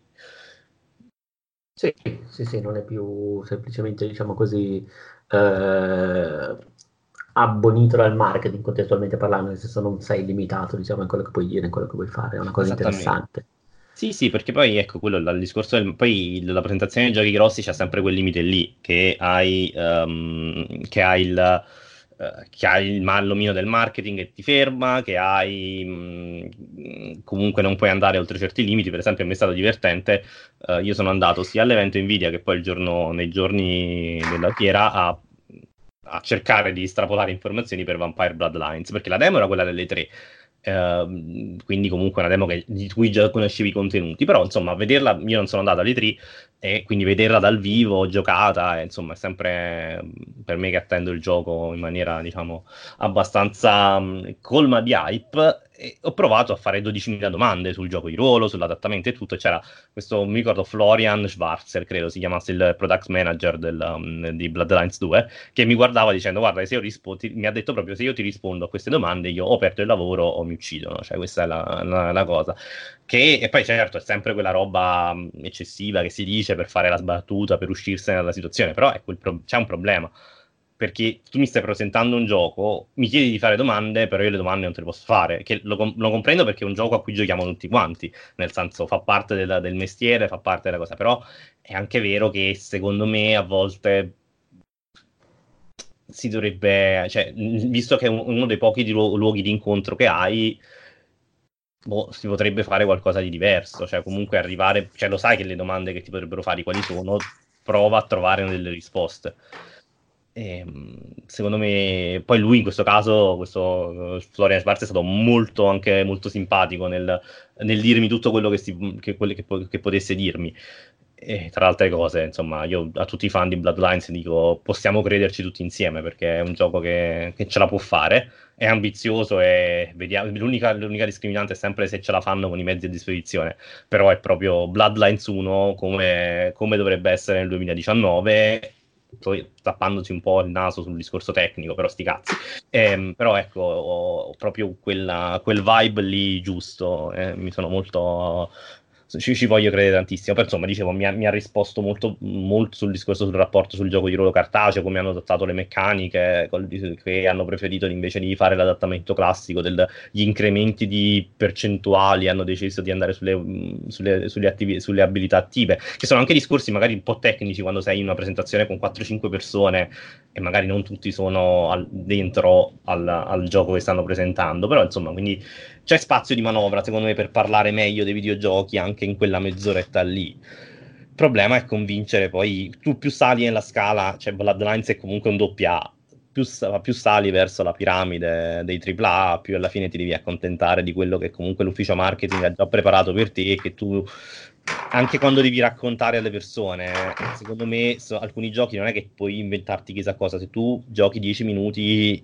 di, di demo abbastanza anonima, non perché anonimo il gioco, ma perché è anonima la demo, se, e non hai nessun appiglio dato dal contesto, secondo me a volte è anche difficile raccontarli i giochi. È, è... Sì, beh, può essere anche controproducente per il gioco stesso, no? E che poi ti viene sempre il dubbio se contro... voglio, voglio, cioè vogliono cioè non voglio fare quello cattivo che pensa che il marketing sì, vogliono nascondere perché... qualcosa eh. oppure vogliono uh, stanno sbagliando da valorizzare, vai a sapere. Sì, sì. sì, è sempre un po' quella situazione un po', mm, un po così, uh, che un po' lascia il... Però insomma, alla fine in, in linea di massima, però devo dire la verità che la Gamescom ti dà sempre la possibilità di... Mm, sono tolti veramente i grossi publisher, c'è sempre la possibilità di parlare con qualcuno e avere così. Poi non so come vogliamo adesso, visto che stiamo, quanto abbiamo stiamo registrando già da, un, da, un'ora, mi dici tu sì. cosa, se vuoi sapere, cioè, curiosità sui giochi, perché io ne ho visti tipo una settantina, mi sembra eccessivo fare il resoconto. No, no, beh, ma figurati. No, no. Uh, ma se vuoi parlare anche semplicemente di quello che ti ha colpito di più, ma allora. guarda, uh, secondo me o del gioco stesso oppure del trend di giochi che secondo me hanno caratterizzato allora, questa Gamescom. Vediamo, cioè... vediamo un po', no? adesso cerco di fare un po' mente locale, vediamo. Um, sicuramente beh, abbiamo detto di, di, quelli più attesi, cioè partiamo da quelli attesi, attesi, attesi.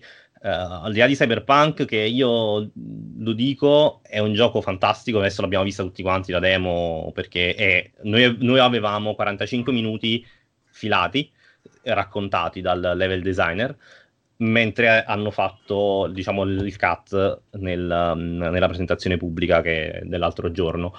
E mh, mm, boh, secondo me è una, è, quella è una demo sbagliata per esempio, sarò, sarò impopolare, eh, è una demo di base sbagliata, cioè nel senso non è una demo che ti racconta molto di più di quello che già, si sapesse, si, già non si sapesse del gioco, se non fosse che comunque ti, la, ti lascia guardare all'interno del mondo e secondo me il, le cose che hanno, stanno facendo bene in, uh, in sede project, ma non avevamo dubbi a riguardo, sono la creazione del mondo e quella sensazione di darti un universo che in un certo senso si adatta e ha sempre qualcosa in più da dire rispetto a quello che vedi.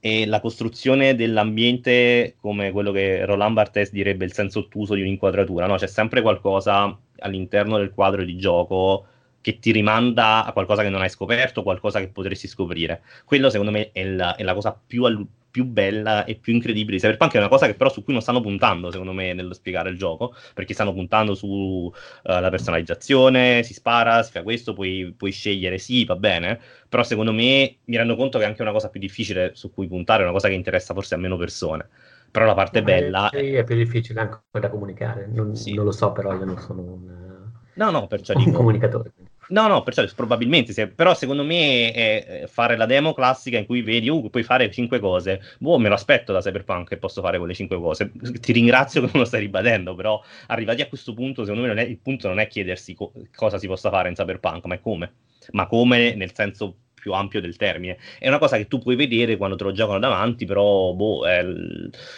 alla fine la sensazione che è una cosa positiva, non è una cosa negativa, è che Cyberpunk sia Deus Ex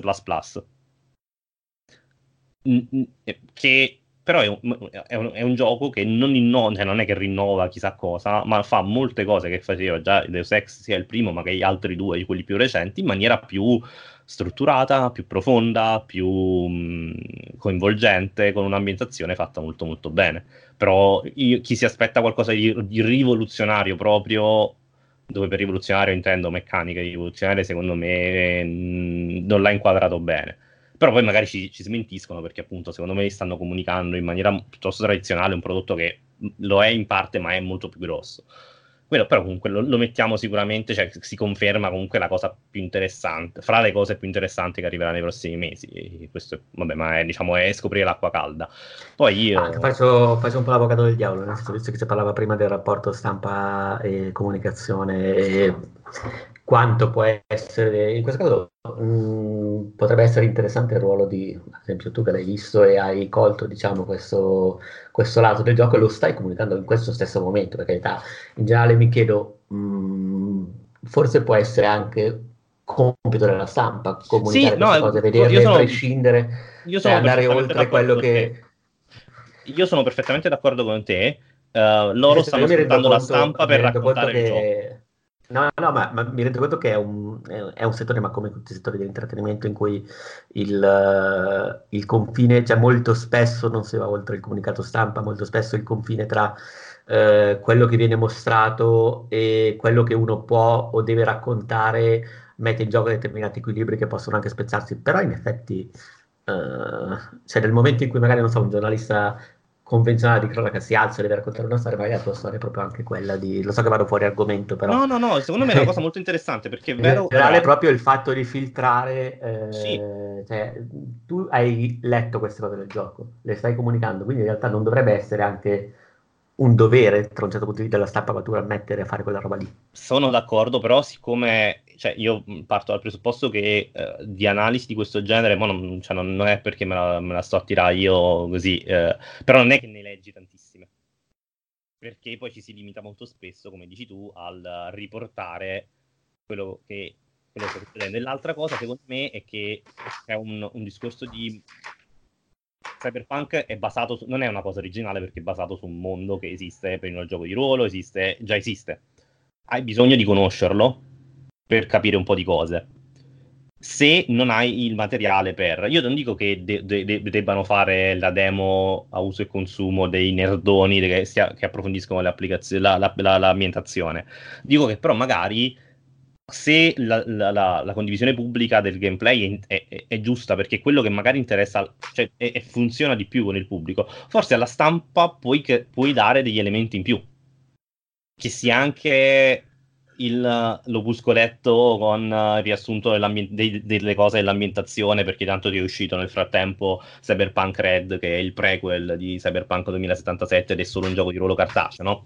In cui ti, ti spiega tutta una serie di cose io quello che dico è che secondo me far vedere 45 minuti di gameplay, che non, secondo me non ti dice troppe cose nuove, è una, una presentazione più da pubblico che da stampa. E perché lasci completamente l'onere al giornalista, che mi rendo conto il suo lavoro, di andarsi a recuperare delle informazioni scavando in una cosa che non può giocare, perché comunque è un hands-off. Certo. Quindi, boh, cioè, secondo me non stai comunque facilitando il, il compito del giornalista. Poi sicuramente loro, è, è, il gioco più atteso, lo vedono in... Ogni volta sono tipo 30-40 persone, per, fai un appuntamento all'ora, sono 8 appuntamenti in una giornata almeno, quindi so, sono tantissime. Cioè, quindi saranno almeno 250 persone, facciamo che lo vedono 1000 persone all'interno, alla fine della, della fiera. Quindi sono 1000 racconti diversi che hai di Cyberpunk facciamo di quelli che magari alcuni sono una testata, la vede più persone, quindi fanno fra, fra i, i, 600 e i 700 racconti diversi di Cyberpunk. Quindi per carità, tu stai avendo comunque un coverage che farà vedere tutto, perché alla fine su 600 persone che ne scrivono hai voglia a, a livelli di lettura diversa.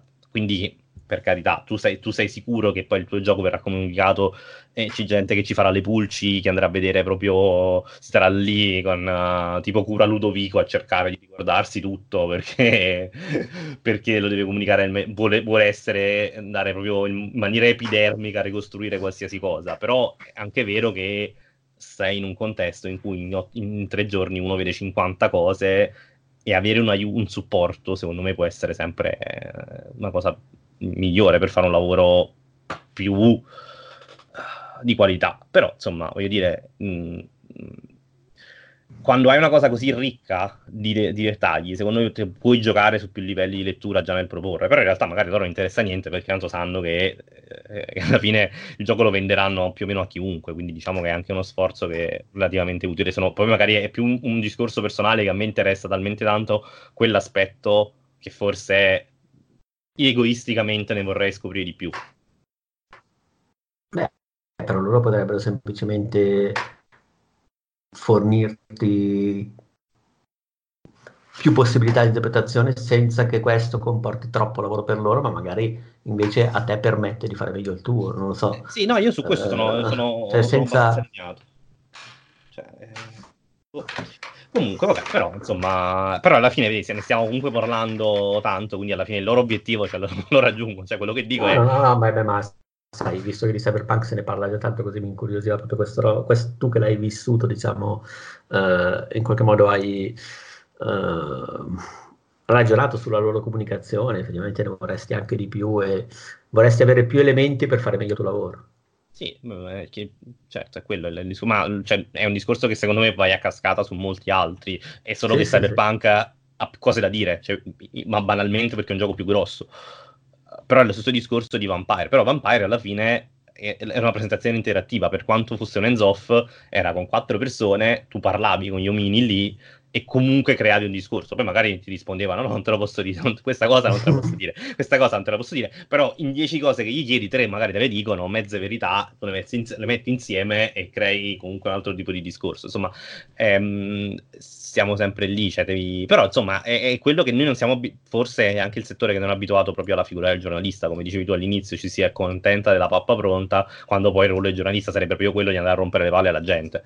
Eh, ma perché ma è davvero proprio un, una cosa in particolare legata veramente all'intrattenimento, ma in generale probabilmente è legata, nasce ogni volta che tu racconti un prodotto, qualcosa che comunque viene comunicato dall'alto, per cui cioè, non, non, è che puoi andare a fare particolarmente giornalismo d'inchiesta in questo tipo di cose, a meno che non decidi di metterti veramente in gioco, però rischi davvero di uh, bruciarti ponti o roba di questo tipo.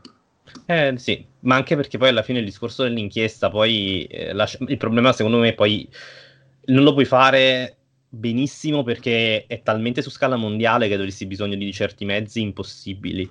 Poi, cioè, poi magari se fossimo americani già sarebbe diverso, no? Uh, però perché comunque come fai? E poi inchiesta, tra virgolette, nel senso parliamo comunque sempre di intrattenimento. Sì, sì, sì, no, no, inchiesta io per inchiesta per dire proprio cercare le fonti dirette. A cagare, a cagare il cazzo e andare a cercare le informazioni anche quando non te le danno. Sì, sì, no, cercare le fonti dirette, perché poi alla fine stiamo parlando di questo, eh, cioè andare a chiedere. Il problema è che eh, secondo me anche proprio come la struttura del settore, non, um, perché non è un settore che si fa in spazi pubblici, cioè come fai? Vai a bussare alla porta, dici scusi, mi, mi, dica, mi dice questa cosa, oppure chiami il PR, il PR ti manda la press, e, cioè alla fine secondo me... È molto controllato. Eh, sì, eh, eh, cioè alla fine c'è quella roba lì, eh, insomma... Poi a, me, a, meno che non sia Devolver, però, però Devolver poi fa giochi più piccoli, e lì è proprio diverso tutto, perché vai lì, ti siedi con gli sviluppatori sui divanetti e cazzeggi e lì l'informazione te la devi ricavare, ma nel senso perché sei talmente impegnato a giocare e a cazzeggiare con loro, perché poi il stand di Evolver c'è questa cosa, nonostante sia in business, è comunque stile public, c'è comunque un luogo di ritrovo, perché ci sono i divani, c'è le birre, c'è questo, c'è quell'altro, c'è quell'atmosfera sempre pancheggiante del, che è bella, di condivisione e anche la prova del videogioco, tu inizi a giocare per fatti suoi, poi arriva lo sviluppatore, ti racconta, puoi fare domande però mi rendo anche conto che loro lo possono fare un po' per, perché hanno scelto quello stile, un po' perché fa, producono, sempre, cioè, producono giochi, pubblicano giochi che sono tutti quanti um, che hanno in un certo senso un'anima um, ribelle per qualche verso, comunque sono, hanno sempre un, un che di originale quindi sono facili anche da piazzare così. Cioè, quest'anno loro avevano tre giochi, di cui due sono dei party game di fatto, che sono Fall Guys, che è il gioco praticamente di giochi senza frontiere, o di Takeshi's Castle, o di Ultimate Beastma- Beastmaster, a seconda di, di, di, che età estrazione culturale avete. Um, quindi quell'idea di sfida di tante persone, percorso ostacoli fuori di testa, e vincerà soltanto uno. E anche lì come, come funzionava la presentazione? Tu se, ti sedevi, erano tre presentazioni in contemporanea, facevi le partite, se vincevi ti davano questa um, corona di... Um, eh, di gomma piuma da mettere in testa, gra- grasse risate e poi parlottavi con gli sviluppatori. E poi cambi completamente proprio, cioè vai in un altro mondo lì, però devi avere i giochi adatti a farlo. Per esempio c'è Hivo che in realtà è già uscito, che invece è un gioco col- collaborativo in cui tu devi, sei delle palline con delle braccia delle palline, sono delle, dei personaggini che sono sferici e hanno solo due braccia, tu con i trigger del, del, del pad comandi la presa delle mani di, queste due, di, queste due, di questi due arti e poi ovviamente puoi girare le braccia, devi fare questa catena di personaggini per andare dal punto A al punto B, dondonandoti su questi schemi. È una cosa folle e ovviamente poi finisce che insulti la gente perché ti devi dare il tempo a voce, devi comunque comunicare tantissimo, è un tuo multiplayer uh, locale e anche lì c'è il delirio. Così come poi c'è, c'è, Carrion, che è il gioco della bestia che mangia tutto, la, la bestia dei, dei film horror che eh, spacca le, le recensioni del laboratorio e, man- e, mangia tutto, cioè diventa l'alieno che distrugge tutti. E, e tipo Katamari Damasi versione horror eh, e versione action game due, bidimensionale. E lì però è anche è un gioco talmente forte di suo che anche lì parli con i dev, dici, inizi a fare domande, giochi con loro, però ti prende tanto il gioco. Insomma, quindi vai proprio in un altro universo. Però fra questi due, secondo me, c'è poi tra il, mom- il, modello cyberpunk ipercontrollato e il modello Devolver ci sono è vero tante scale di intermedie però è anche vero che secondo me ehm, sarebbe interessante che ogni etichetta trovasse la sua dimensione comunicativa. Sarebbe quello, sarebbe molto molto interessante.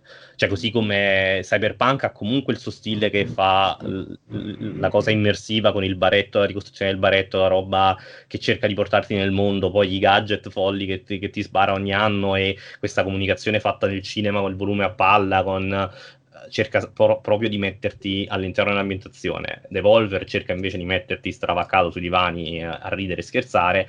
Forse in mezzo c'è spazio per altre persone. Cioè, io quello, quello che dico è che potrebbe un, una via di mezzo potrebbe essere che i, i publisher, quelli medio grandi, potrebbe, dovrebbero ispirarsi un po' allo stile anche le etichette discografiche, no? Pre- prendersi più, diventare avere una personalità più spiccata nel modo in cui comunicano con le persone, ma anche con i giornalisti. Eh, però la sensazione è che comunicare con i giornalisti sta diventando sempre una cosa meno necessaria o che fanno meno, cioè curano di meno.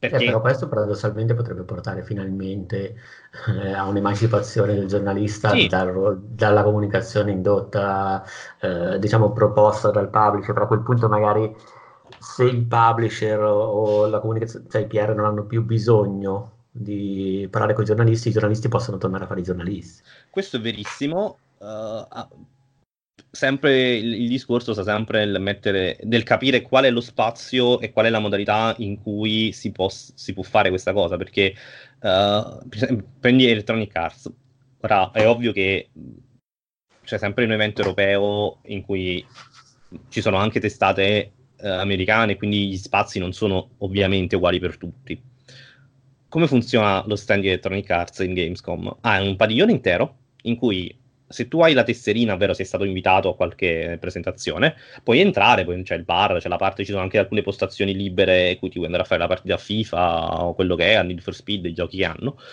E poi c'è una, un'area che diciamo um, dove entri su appuntamento, in cui ci sono tantissime postazioni, ma roba che parliamo di 50-60 postazioni per gioco. Tu hai il tuo slot però il 90% del tempo quegli slot sono occupati dai content creator. E non è una polemica in sé contro i content creator, che ovviamente lì da loro trasmettono quasi tutto il tempo in diretta o comunque in lieve differita tutto quello che succede. È, è una comunicazione a tappeto, soprattutto è una comunicazione molto più mirata al, al, target di giocatori che un FIFA o un Need for Speed ha, perché comunque sono giochi uh, che hanno un target molto molto specifico e ma- magari giornalista della specializzata lo tratta perché FIFA sicuramente e Need for Speed sono giochi molto popolari però non sono così verticali da colpire quello che si va a fare tutte le settimane il torneo di Ultimate Team insomma. Uh, quelli hanno i loro canali che sono gli animassima streamer content creator in generale. Però ecco tu hai la sensazione che per quanto i BR di Electronic Arts sono molto disponibili presenti entrambi sul, cioè, erano presenti in due per l'Italia sul posto però è la sensazione che tu sei un anno, tu rappresenti un, un danno, un danno necessario, un, un, male necessario che loro devono in qualche modo smarcare. Beh, perché tu in quel momento non stai facendo, cioè sei, la tua posizione è necessariamente critica, quindi uh, non sei un influencer. Eh, lo so. molti, molti, molti content creator lo fanno. Sì, no, questo... anche molti content creator stanno adottando delle posizioni critiche loro stesse, cioè non è più come 5-6 anni fa. Sì, sì, no, ma infatti il mio problema non è con, ma infatti il mio problema non è con i content creator, è, è sulla legittimazione, sì, sì, no, perché coloro fanno bene, cioè voglio dire, eh, ci sono tanti streamer di FIFA che fanno un lavoro che un giornalista non può e non deve fare, no? E il punto sta sempre nel qual è il ruolo della stampa a questo punto, perché io posso giocare un'ora a FIFA e va bene, mi, mi basta per raccontarlo, però forse potrei, cioè, il, il, discorso è diversificare sempre la comunicazione e, e, continuo a sostenere che poi il vero problema è che non è detto che sia interessante che sia interessante per un'azienda quello che dice il giornalista, però qual è il ruolo? Cioè, qual è il ruolo? E io quello, su quello ho difficoltà perché uno vorrebbe anche provare a comunicare in maniera diversa le cose, però devi sempre avere la possibilità. Io pure io posso, voglio fare domande, però non, non c'è nessuno a cui puoi farle cioè la, la, domanda mia, uno dei tormentoni della mia Gamescom su FIFA, per esempio, è stata: ma perché non hanno introdotto il, il nuovo, una regola del calcio cambiata che rinvio dal fondo? E, però non, è, non, c'era qualcuno a cui chiederlo. Lo puoi chiedere al PR che dice: eh, speriamo che lo introducano con una faccia. Cioè, però eh, è che ti devi dire perché giustamente non è che. Ehm, però è quella situazione un po' che. Eh, si deve riconfigurare un po' il rapporto tra stampa e publisher perché, mh, generale, perché se con gli sviluppatori poi è una cosa molto personale, ci sono ovviamente siamo degli esseri umani con i propri contatti e cioè, vai d'accordo con quando c'è il, il, rapporto più o meno diretto, si tratta anche di sensibilità, di interesse verso un prodotto, anche ti prendi bene con uno sviluppatore e ci, par- ci parli per fatti tuoi quando poi vai nei doppia A e nei tripla A c'è sempre questa cosa che è un, è un, problema a volte di distanze, perché a volte si ha la sensazione che si potrebbe fare, entrambi potrebbero fare un passo in più, ma non sai in che direzione farlo. Altre volte vorresti degli elementi in più che loro non ti possono dare perché lo vedi che sono costretti a, a non darteli per, un, per questioni di marketing e, un, e, poi alla fine è sempre questa cosa che te ne vai un po' con la, con la, un po' con la mare in bocca dicendo eh, ma magari si poteva fare questo, si poteva fare quell'altro. Poi spesso e volentieri è anche magari un problema dei, giornali, dei giornalisti perché tu sei lì, uh, fai le corse per vedere tutto, se tu decidessi di vedere meno cose oppure se ci fossero i mezzi in Italia, nessuna testata tranne poche, no? di andare lì con tutta la calma del mondo e con tante persone e curare i rapporti singoli, forse lì riusciresti a tenere qualcosa, ma là poi stai parlando di numeri che difficilmente uh, puoi fare in Italia, quindi quello che mi chiedo è se c'è spazio per fare qualcosa di diverso pur se di nicchia. Questa è una Beh, domanda. Molto, secondo me dipende anche da, da come puoi monetizzare sulla cosa tu giornalista. Sì, senso, no, però a monte di quello... Oh, no, no, ma nel senso che il modo in cui... Cioè, mh, non so, mi ricordo era Joe Beck che parlava di Roger Sterling che fa i suoi Patreon e che tira su cioè, ha molta visibilità, quindi delle donazioni generose può fare quello che vuole, quindi nel senso mi chiedo anche quale sia il modo per emanciparsi da questo tipo di tempistiche, vincoli di comunicazione, eh, cioè anche da parte del giornalista. Eh, cioè, me lo sto io... chiedendo, ma non lo so come si No, come no, neanche no, no, figurati, è siamo... una cosa che penso spesso pure io, cioè, io ne ho passato fa- facendo questa Gamescom da tra virgolette indipendente, freelance, come la vogliamo, lo vogliamo chiamare, eh, per quanto legato a IGN per molti degli appuntamenti, però per, per il resto altri appuntamenti li ho presi in quanto Davide. Um, alla fine um, ho passato con gli, con gli altri amici e colleghi a parlare di questo. Cioè, è possibile che siamo qui a vedere un sacco di cose ci rimaniamo bloccati nello stesso giro di, di, di proprio del, del, classico, ok, dobbiamo parlare di questo, dobbiamo parlare di quello. Però, boh, cioè, secondo me la Gamescom, ma in generale tutti gli eventi di settore offrono molto di più di quello che poi viene raccontato. E, e, da dentro, probabilmente è il problema essere dentro, non sai se perché quell'extra non interessa davvero o perché nessuno mai ci ha provato a raccontarlo. Cioè, è quella cosa in cui non sai effettivamente dov'è la verità, ma per scoprirlo dovresti investir- investirsi dei soldi e delle risorse che non hai. Quindi non lo fai perché non vedi che non c'è uno spazio per farlo e non c'è la possibilità. È, è, è proprio è, un, il classico appunto cane che si morde la coda e non sai come uscirne da quella, da quella impasse perché da un lato a livello giornalistico in Italia è improponibile a oggi fare qualcosa così di folle e, e radicalmente diverso dal solito a meno che non farlo a perdere. Poi a perdere si può fare tutto. Però dall'altro, eh. poi magari, anche se lo fai a perdere, non è detto che tu hai la forza per, per, per essere un attrattore nei confronti dei, di soggetti che stanno lì a cercare di vendere un prodotto. Insomma, è, è sempre questa dimensione e, strana. E non è neanche detto che magari fai un ottimo lavoro, però non, magari è anche interessante, ma non hai un modo per raggiungere le persone a cui potrebbe interessare. Ci sono veramente tantissime variabili. Eh sì, eh, però eh, rim- alla fine le fiere si rimane sempre imbottigliato, cioè, non è la prima fiera che rimango imbottigliato in questi discorsi, ma anche con colleghi di testate più grandi o più piccole, insomma, cioè, secondo me è come se ci fosse in un certo senso la voglia, però non so, magari anche la frustrazione di essere in un settore che comunque lato giornalistico è complesso in generale, da, da insomma, non è una vita... Com- cioè si, si, fa, si fanno parecchie cose, ma si fanno perché si è pazzi, spesso e volentieri non perché, perché si ha voglia di farle, perché se no non, non c'è motivo razionale a volte nel, nel fare al, um, alcune, cose, alcune, cose, da giornalista di, di, settore.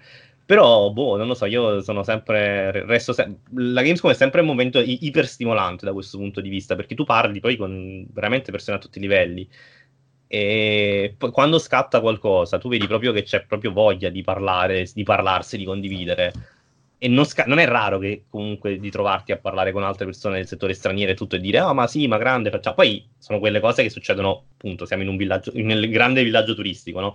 Come quando in estate tu incontri persone e dici, ah, sentiamoci, no? E poi ci si rivede l'anno prossimo. Eh, sì, boh, forse un'altra possibilità potrebbe essere quella di andare a pescare mm, agenti del settore, sviluppatori in eventi che non sono legati al marketing, magari però questo è difficile farlo in Italia, è difficile cercare l'evento giusto, è difficile cercare, beh, ma sai, comunque ci sono moltissime possibilità che però sono difficili da coltivare, difficili da, da gestire. Servono, servono banalmente, l'altra cosa è, insomma, io immagino sempre girare e andare a fare... Mm, a fare, come dire, dovresti, dovresti andare tu dagli sviluppatori o dai, eh, degli studi, che è una cosa che a meno che non hai un, un, finanziamenti per farlo è improbabile se parti dall'Italia. Perché forse andando tu da loro, ammesso che riesci a, a, a dribblare uh, diciamo, i vari paletti, magari l'intervista la riesci ad avere, una chiacchierata, non neanche un'intervista, insomma, proprio la chiacchierata diretta, però, però, ti, però bisogna muoversi, stiamo parlando di scala mondo, e, insomma, no, comunque questo. Poi, boh, però insomma i giochi interessanti ci sono e ce ne sono tanti in arrivo ed è proprio questa la, la, da dove parte il, il, il, proprio il bisogno di avere più, uno spazio anche uh, un po' diverso per raccontare, perché ci sono tanti giochi interessanti, cioè al di là di tutti quelli che abbiamo parlato di Cyberpunk, abbiamo parlato di, di Watch Dogs, è anche molto bello da vedere, uh, c'è tanta roba, ma non voglio neanche fare il tipo hipster indipendente che dice no perché c'è quel giochino lì, no ma parlo anche di roba come Desperados 3, no? Che è un gioco che THQ sta, su cui sta, sta, puntando tanto ed è francamente era uno dei giochi più belli in fiera secondo me è, um, è, ed è un gioco che però io però, cioè, problema mio eh, non avevo compreso la, la, scala e la grandezza del gioco ma anche il talento proprio dello studio che è quello di Shadow Tactics che comunque insomma già è un gran gioco eh, però li incontri lì, parli e quando ti dicono che Desperados 3 è una serie di meccaniche che sono ispirate a quelle di Dishonored, mm. e tu dici cacchio è un tattico. E poi vedi che effettivamente è vero, ci sono dei poteri ispirati a Dishonored, anche il level design in sé, per quanto stiamo parlando della cosa vista dall'alto e tutta, è ispirato a Dishonored, inizi a parlare di quello e tu, eh, c'è il momento plot twist, c'è il momento che tu ti esplode il cervello e ne vuoi sapere di più, però hai mezz'ora di appuntamento, insomma eh, c'è, un c'è, un po', questo, insomma, cioè dico, ci sono tante cose che varrebbe la pena approfondire, poi siamo sempre lì, uno a volte è troppo dentro il settore e poi pensa che questi, alcuni dettagli siano interessanti per tutti. Eh, io a volte poi mi, mi trovo a par- pensare che forse a volte sono io che sono iper entusiasta di piccoli dettagli. Eh, e magari non tutti lo sono, cioè magari se io faccio un pippone sul level design di Desperados 3 interessa comunque alla fine 10 persone quindi... Beh, lo sai, vedi, se il punto della questione, sempre prendendola sulla situazione del giornalismo, se, se, un certo tipo di contenuti iniziano a venire comunicati da persone che principalmente si occupano di fare intrattenimento con l'intrattenimento, poi alla fine il giornalista che lavora con un certo tipo di, di pubblico potrebbe restare quello spazio qui. Io infatti a volte penso, spero nell'Armageddon e dici vabbè. Ma sai che io lo dico sempre, cioè, secondo me è il momento, cioè secondo me è l'ideale, cioè nel momento in cui eh, tutti, tutto quello che è publisher, comunicazione PR convenzionale si relaziona principalmente solo con gente che comunque non fa critica, ma legittimamente fa intrattenimento sì, sì, sì, attraverso l'intrattenimento, a quel punto basta. Secondo me la stampa lì di settore, ma di qualsiasi settore di intrattenimento potrebbe fiorire e potrebbe trovare una dimensione. Poi ci sono mille questioni da risolvere, non ultima i soldi, cioè con che cosa campi. Uh, su che cosa monetizzi, però secondo me sarebbe la cosa più figa. Cioè, sono, sì, sì. sono anni che lo penso. No, no, ma io sono estremamente d'accordo. Cioè, emancipare completamente il giornalista dal, dalla comunicazione vincolata, che poi non sempre è negativa, anzi può essere molto positiva, però a questo punto sei tu che sai fiutare e scegliere sì, sì, cioè, no, è un discorso un po' idealista, eh, però. No, no, ma, è, ma è anche il mio è idealista, però ecco, perché molto, molto, probabilmente al 90% dei giocatori legittimamente sempre interessa, oh, ma è figo, Desperados, mi diverto, vale i miei soldi, cioè capisco benissimo quel tipo di discorso. Um, e ne sono, pa- cioè, sono no, parte... fare qualcosa che vada al di là del... Uh, del, del consiglio d'acquisto lo trasferisci da un'altra parte e tu fai quello che magari in altri campi fa anche solo nello sport, eh, banalmente. Sì, sì, no, poi figurati, sai che appunto io sono una parte di me molto legata al mondo dello sport anche a livello di scrittura, quindi diciamo che sono perfettamente d'accordo. Cioè, ed, è, ed, è, proprio quello il modello che io spesso ho in testa. Dico, poi è chiaro che il, cal- il, calcio, ma in generale lo sport in Italia è un argomento che tira molto di più, ma anche insomma nel mondo tira molto di più, quindi è, c'è più spazio per tutti. Um, c'è anche più spazio per l'opinione. Sì, beh, certo, però secondo me secondo me c'è più gente di quanto cioè, c'è più gente che vuole fare contenuti di questo tipo e c'è anche molta gente che li vuole leggere. Ma secondo me non c'è ancora un punto di incontro che funzioni un modo di boh. Un, un modo di fare. sì sto parlando a Lambert no no no ma sono sì no che... Eh, boh. No, però per dire che, un'altra cosa che io ho trovato sempre adesso mi vengono in mente immagini, sempre parlando di Desperados 3, quando parli, ed è una cosa che poi mi potrebbe fare, cioè un, un subito gancione per parlare di Dottemu, per esempio, sono i momenti che ti restano impressi. Tu quando becchi persone che sono molto giovani e mi dice sia l, um, uno dei, mi pare fosse no, il game designer di. Um, uh, di Desperados 3, ma così come quelli di Windjammers 2 ti dicono, no vabbè, ma mica io ci ho giocato, cioè mica io ero nato quando... mica ci giocavo all'epoca a Desperados, mica Windjammers è un gioco che per... è il gioco della mia infanzia, ma sti cazzi, io sono molto più giovane e... Uh... E anche questo è, è, un fenomeno fantastico, secondo me, questa riappropriazione generazionale di alcuni giochi e questo renderli contemporanei. Secondo me è un argomento bellissimo eh, che poi secondo me apre anche una, una bellissima parentesi, non solo, mh, mm, cioè per esempio Dottemu, come lavora Dottemu. Eh, Dottemu non, gli studi dentro Dottemu sono fatti spesso da ragazzi molto giovani, però loro sono specializzati nel, nelle conversioni dei giochi vecchi e nel, nel retro gaming in generale e nel adesso stanno prendendo questa uh, questo filone del fare i seguiti o nuovi capitoli di giochi uh, vecchi che insomma avevano alla Gamescom un paio di giochi totalmente nuovi, secondo me uh, carini ma nulla più, insomma uno bellino per, perché in persona un tablet che un Metroidvania in cui il protagonista è un tablet però carina l'idea. Però insomma gi- un gioco che lascia cioè bellino ok, però dall'altro lato del, del salotto di Dottemu, questo salotto molto vintage, c'erano Streets of Rage 4 e Windjammers 2 presentati da persone giovani, molto giovani. Poi certo nel team poi ci saranno sicuramente quelli che conoscono a memoria Streets of Rage, sì, però è proprio questa voglia anche là della sperimentazione e, e questa, quella che io chiamo sempre nostalgia per qualcosa che non hai vissuto, no? Um, che è un po' sempre un fenomeno legato alla musica, ma anche l'arte in generale, se tu pensi anche alla fotografia, il, il ritorno della, della, della, pellicola, queste cose qui, anche nei videogiochi c'è ria, questa, questa riappropriazione del passato, in chiave però attuale, perché Windjammers 2 si gioca come un gioco di oggi, come un gioco sportivo di oggi molto molto veloce, Streets of Rage 4 è una roba che quando la vedi e quando inizi a giocare dici ma, ma è Streets of Rage? Sì, lo è, però è anche qualcosa di completamente nuovo nei limiti di quello che può essere completamente nuovo un, un pacchiatore a scorrimento, però non, non, ti sa di vecchio. Cioè, c'era questa grande, cioè se tu fai il, il grande con- confronto fra Battletoads e Streets of Rage 4, Battletoads è un gioco che per quanto ci provino sembra una roba vecchia, digerita, stradigerita, che funziona poco, è proprio noi- cioè, noiosa. Streets of Rage 4 è freschissimo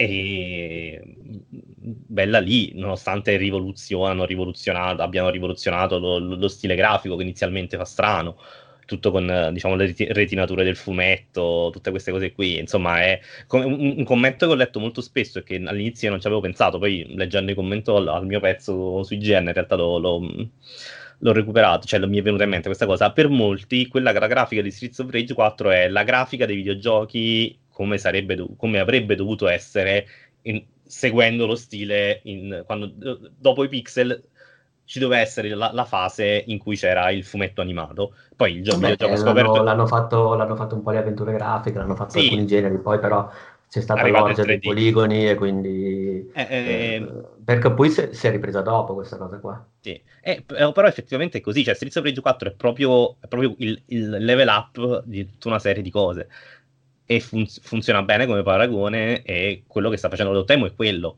cioè sta creando una sorta di passato, passato futuristico alternativo, che è una figata secondo me, poi ti lascia.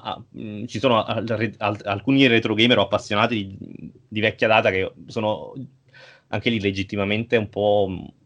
Uh, dubbiosi sulla, sul, su, su, su, sulle operazioni in sé, perché un po' loro sono un po' spucchiosetti hipster, no? E quindi se, se, se la vendono, se la tirano un po' quando dicono no, perché noi cioè, abbiamo recuperato questo, abbiamo fatto questo, siamo bellissimi, cioè hanno quella spocchia um, un po' da giovane che si sta mangiando il mondo e dice il pastioso ti sto facendo rivivere il passato ma più bello perché sono più figo um, che condita poi con, con, l'ingle- con, l'inglese con l'accento francese crea proprio un'immagine particolarmente spocchiosa sì, sì, sì. Ehm, però ecco, eh, quindi ci sta che qualcuno che invece è molto legato al passato dica sì, però non mi convincete del tutto, eh, è proprio legittimo. Però poi alla fine i giochi sono belli. Cioè di Windjammers 2 per esempio a me non piace lo stile estetico, che una... Mm, funziona molto perché è molto piatto, quindi durante la velocità degli scontri non sei mai confuso da effetti grafici o anche i personaggi sono sempre molto uh, leggibili però insomma è un, uno stile illustrativo che ricorda molto il, um, quei cartoni, quei fumetti occidentali di fra l'80 e il 90, insomma, del periodo di Windjammers, che erano un po', non so, io, io come, come, esempio porto sempre i kid video, non so se ti ricordi. Sì, me lo ricordo bene, ma io ho scritto su podcast un, un pezzo su Windjammers in cui più o meno pensavo queste cose qua. Eh, no, è questa roba che, che, che, il momento kid video è sempre un momento che io era un, cartone che insomma che faceva anche la parte serie tv che era, secondo me era uno di quelli che faceva talmente il giro era brutto faceva il giro e diventava bello uh, però ecco quello stile grafico era anche uno di quelli quando facevano Dungeons and Dragons più o meno sì, sì ecco esattamente esattamente quello stile lì era l'animazione americana un po' più di qualità rispetto a quella non so tipo G.I. Joe mm-hmm. uh, uh, basta stessa cosa di questo tipo, sì, no, ben presente. Eh, e... Sì, che poi che un po' sempre sta- cioè sembra sempre un po' mm, cheap a vederla oggi, cioè comunque resta cheap, non so così, e quindi vederla poi in un gioco ti fa strano, però poi comunque il movimento è molto, cioè è tutto molto bello, quindi eh, alzo le mani, eh, però ecco, c'è questa sorta qui, il momento kid video è sempre molto bello. Eh, no, per Beh, sai che questa cosa qua del, dello stile ci penso spesso, cioè il fatto che abbiano eh, a un certo punto abbiano ripreso in mano le cose perché sai, sono arrivati i poligoni, quindi hanno una tecnologia, prospettive nuove, per cui si è messo in pausa sì. eh, tutto un certo filone e poi l'hanno ripreso dopo e eh, paradossalmente prima l'hanno rifatto tale quale, nel senso che è stato tutto un periodo dieci anni fa della pixel art che era leggermente più evoluta rispetto a quella classica e giocava molto su rimediazione di un certo stile. Adesso poi proprio invece la spingono avanti, perché come dice Street of Rage 4 è esattamente l'evoluzione di quella roba lì. È una cosa che hanno fatto, hanno fatto SNK in alcuni picchiaduri sì. che ho che hanno continuato ad andare avanti su quel filone lì, per cui comunque c'è stato un, un sottobosco di direzione. Sì, no, ma se tu ci pensi poi in realtà è tutta quella del, che sarà il chipset CPS2, tutta quella parte lì in realtà sì, spingeva molto. Sì, sì, eh, anche su... i vari, oddio, caspita, non mi viene il nome. Uh, eh, niente, sì, tutta la roba anche che ha fatto SNK, ma anche tipo sì. nel 2010, 2011, 2012. Ah, c'è Guilty, c'è Guilty, Gears, per esempio, all'inizio sì, di sì, sì, Gears, esatto, era quella roba lì. Ma a volte penso che mi chiedo anche se, eh, non so, per esempio adesso noi facciamo, cioè giochiamo un sacco di interactive drama che sono sostanzialmente avventure grafiche senza enigmi, io mi chiedo anche eh, se all'epoca non... Eh, all'epoca raccontavano le cose questo tipo di storie con gli enigmi perché erano costretti a offrire una sfida al giocatore, non potevano emanciparsi, non potevano fare qualcosa senza gli enigmi, oppure perché avevano davvero voglia di fare gli enigmi. Nel senso, magari adesso stiamo vedendo anche eh, avventure grafiche senza enigmi, comunque, cioè ci sono non solo strutture grafiche che evolvono e prendono una direzione che eh, in qualche modo poteva essere quella legittima, oddio, non so se mi sto spiegando. No, no, ho capito benissimo, cioè alla fine se era una necessità quella di mettere enigmi o una voglia degli sviluppatori, c'era una necessità perché sennò pensavamo di non poter vendere il gioco, cioè questa... Sì, proprio... sì, perché che poi le avventure grafiche bene o male sono state in pausa anche quelle per un po' di anni, non so, sì. comunque sono un genere che dal botto della Madonna, perché era il genere che ti permetteva di vedere la roba più figa su PC, eh, poi però piano piano si sono un po' sciolte in tutti gli altri generi e poi però sono risaltati fuori senza la sfida, quindi hanno preso semplicemente gli escamotage per gestire il ritmo e hanno tolto però la sfida. Mi, chiedevo, mi chiedo sempre, mh, mm, mi capita quando ogni tanto incontro qualche sviluppatore degli anni 90, eh, mi chiedo sempre davvero, ma tu avevi proprio voglia di fare i puzzle oppure mm. volevi semplicemente raccontare la storia, gestire un po' il ritmo attraverso l'interazione ma senza mettere troppo in difficoltà uh, i giocatori e a volte qualcuno mi dice che non, uh, a lui invece i puzzle piacevano moltissimo, altre volte invece salta fuori che no, ci avrebbero provato, magari anche provato, ecco. No, vabbè, secondo me il, il, fatto è che ovviamente in questo c'è anche la modalità di distribuzione dei videogiochi che è cambiata tantissimo e col fatto che molto spesso comunque hai una distribuzione quasi diretta in cui tu magari se il gioco in qualche modo sei riuscito a finanziarlo già prima, non hai neanche quest'ansia incredibile di venderne necessariamente tantissime copie per raggiungere il break-even point. Se riesci a strappare un contratto con qualcuno che riesce a farti bene la comunicazione, alla fine sono anche dei giochi che ti permettono anche di metterti in mostra dal punto di vista della scrittura, dal punto di vista della sensibilità, di tutte queste cose qui, e magari eh, sono anche più facili da portare a termine con, senza l'ansia di dire oh mio dio dobbiamo, dobbiamo rispettare una serie di paletti. E... Dobbiamo far giocare, dobbiamo farli durare sì. tot, dobbiamo creare una sfida, cioè per esempio Gone Home non ha una sfida specifica, però in qualche modo eredita roba dalle avventure grafiche perché tu hai sì, sì. un level design guidato da oggetti, da sensazioni, da connessioni anche molto piccole, però molto precise, che ti fanno andare in una direzione piuttosto che in un'altra. Cioè tu ormai sì, quel linguaggio lì l'hai digerito e... e funziona. E, e, funziona e te ne freghi anche degli enigmi della sfida. Sì, beh, cioè, Dio, poi c'è sempre la, la, la grande, cioè il grande momento degli, della la carica degli imbecilli che dice, ah, ma non è un videogioco, però insomma, io credo che ormai questa cosa per fortuna l'abbiamo, siamo riusciti a superarla, cioè siamo portati ah, a... io, io, io, dico il videogioco è, nel senso, non è che il videogioco deve essere per forza gioco, cioè, no, no, io so, beh, figurati. Il termine, il termine è bello, funziona bene, teniamolo, tanto voglio dire. Sì, sì, sì. No, no, ma io sono... No, no, ma eh, siamo d'accordo. Sì, siamo d'accordo, però voglio dire, c'è sempre il, il genio che parte e dice, eh, ma quello non è un videogioco, c'è anche sti cazzi per quanto mi riguarda, cioè problemi tuoi.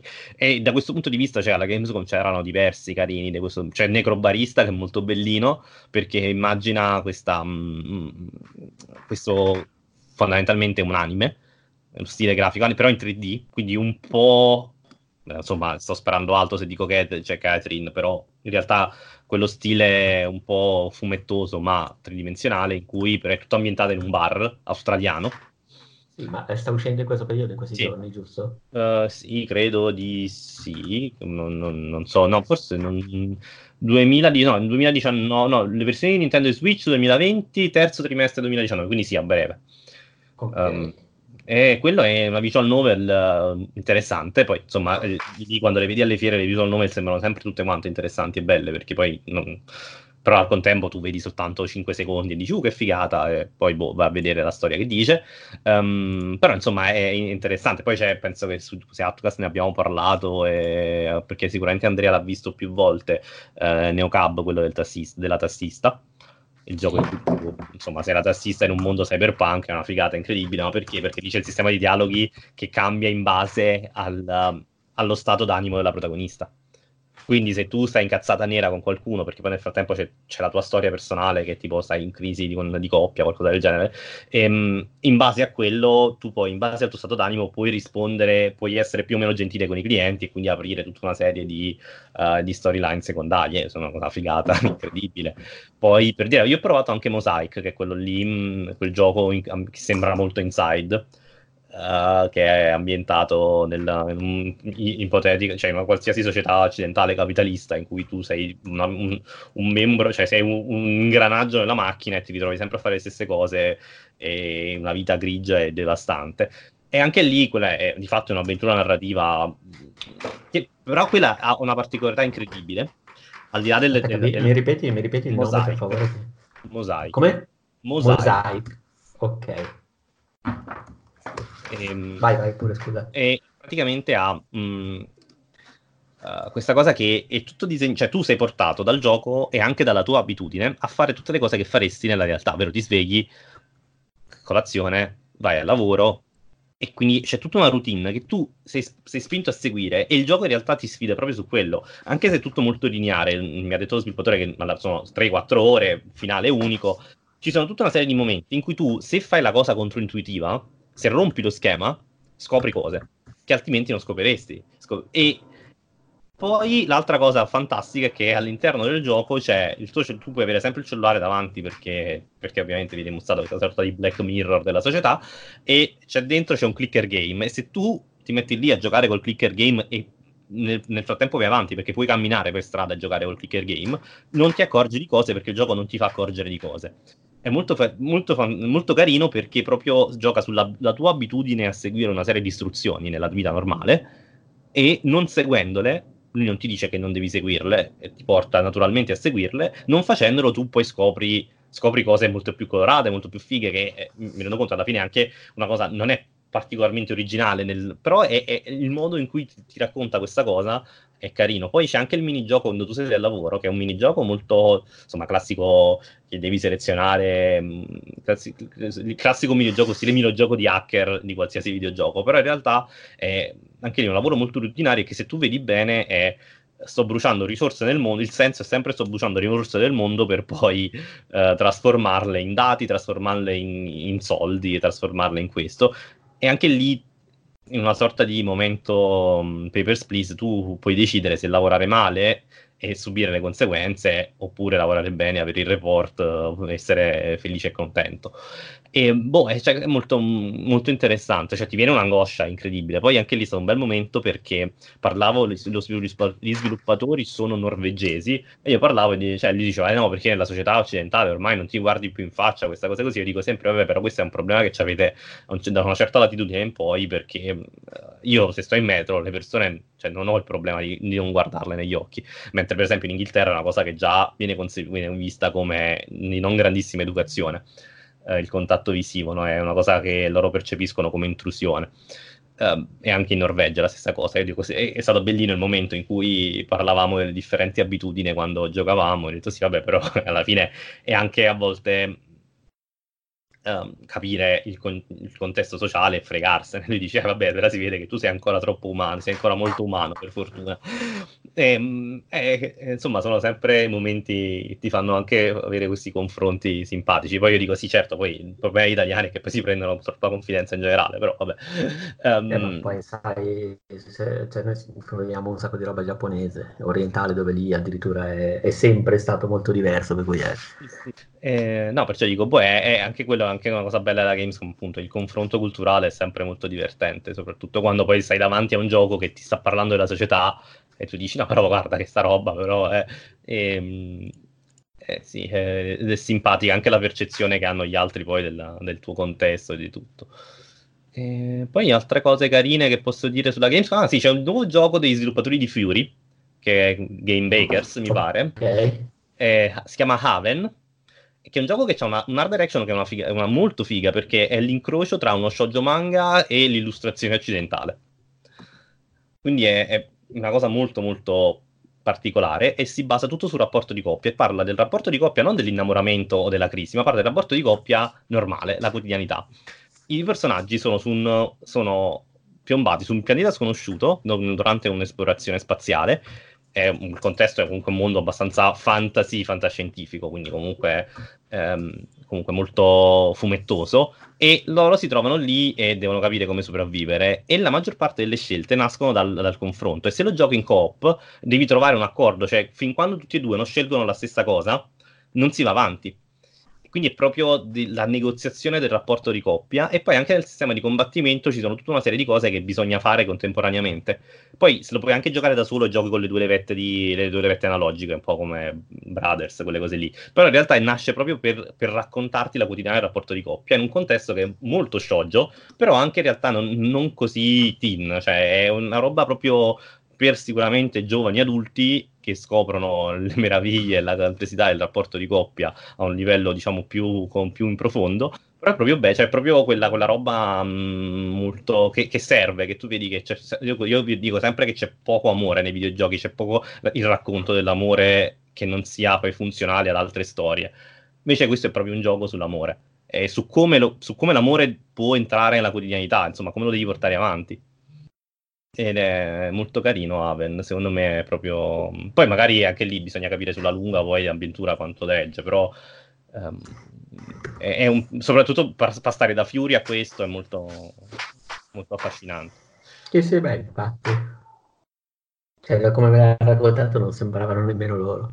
Eh, invece, invece sì. Eh, ma poi anche cioè, poi sì, ci sono i combattimenti, c'è tutto, però proprio c'è questa cosa che per dire, eh, nel dialogo dobbiamo recuperare, il, dobbiamo recuperare le, mh, le, risorse che ci servono, però insomma c'è lui che sta tagliando, cioè sta cucinando, lei che è annoiata, dice ma davvero dobbiamo mangiare sempre le stesse cose, insomma se tu leggi i dialoghi sono assolutamente da fumetto, però è anche ti, ti, chiunque conviva con una persona, cioè il classico momento di noia totale del ma che facciamo, no? Dell'organizzazione quotidiana, che però poi a volte ti dà anche la possibilità di, mm, di approfondire, una, cioè la puoi sfruttare per poi, per poi creare qualcosa di, di, più interessante o di vivere qualcosa di interessante, anche per conoscersi meglio, perché poi siamo sempre lì, le persone noi le conosciamo, non le conosciamo davvero fin quando non entriamo proprio nei meccanismi della quotidianità. Insomma, è molto, molto interessante Haven, secondo me vale la pena tenerlo d'occhio.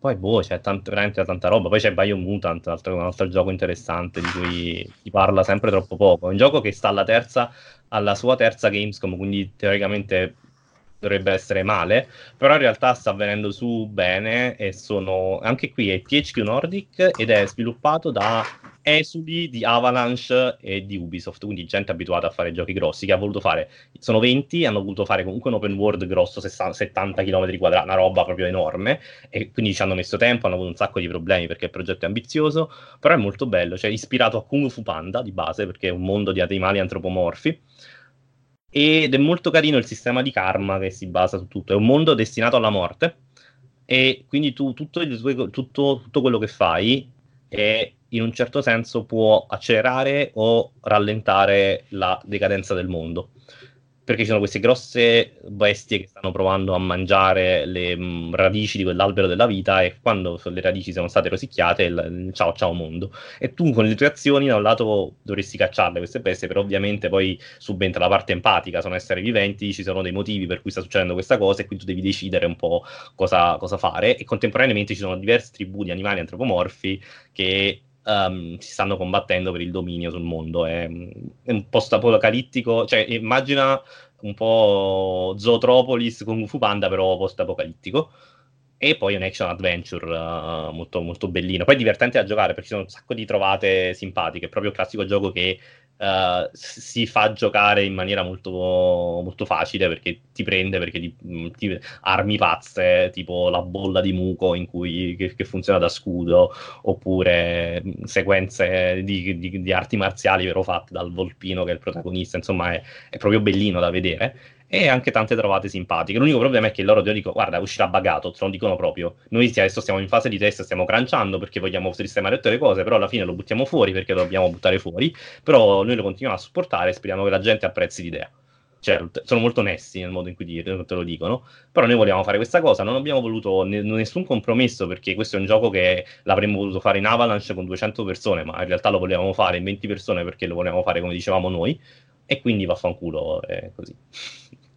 Cioè, è una bella storia questa. Rientra sì, sempre in quel, sì, filone, sì, poi... in quel filone di ex AAA che, stanno, che hanno deciso di andare per, per la loro strada, no?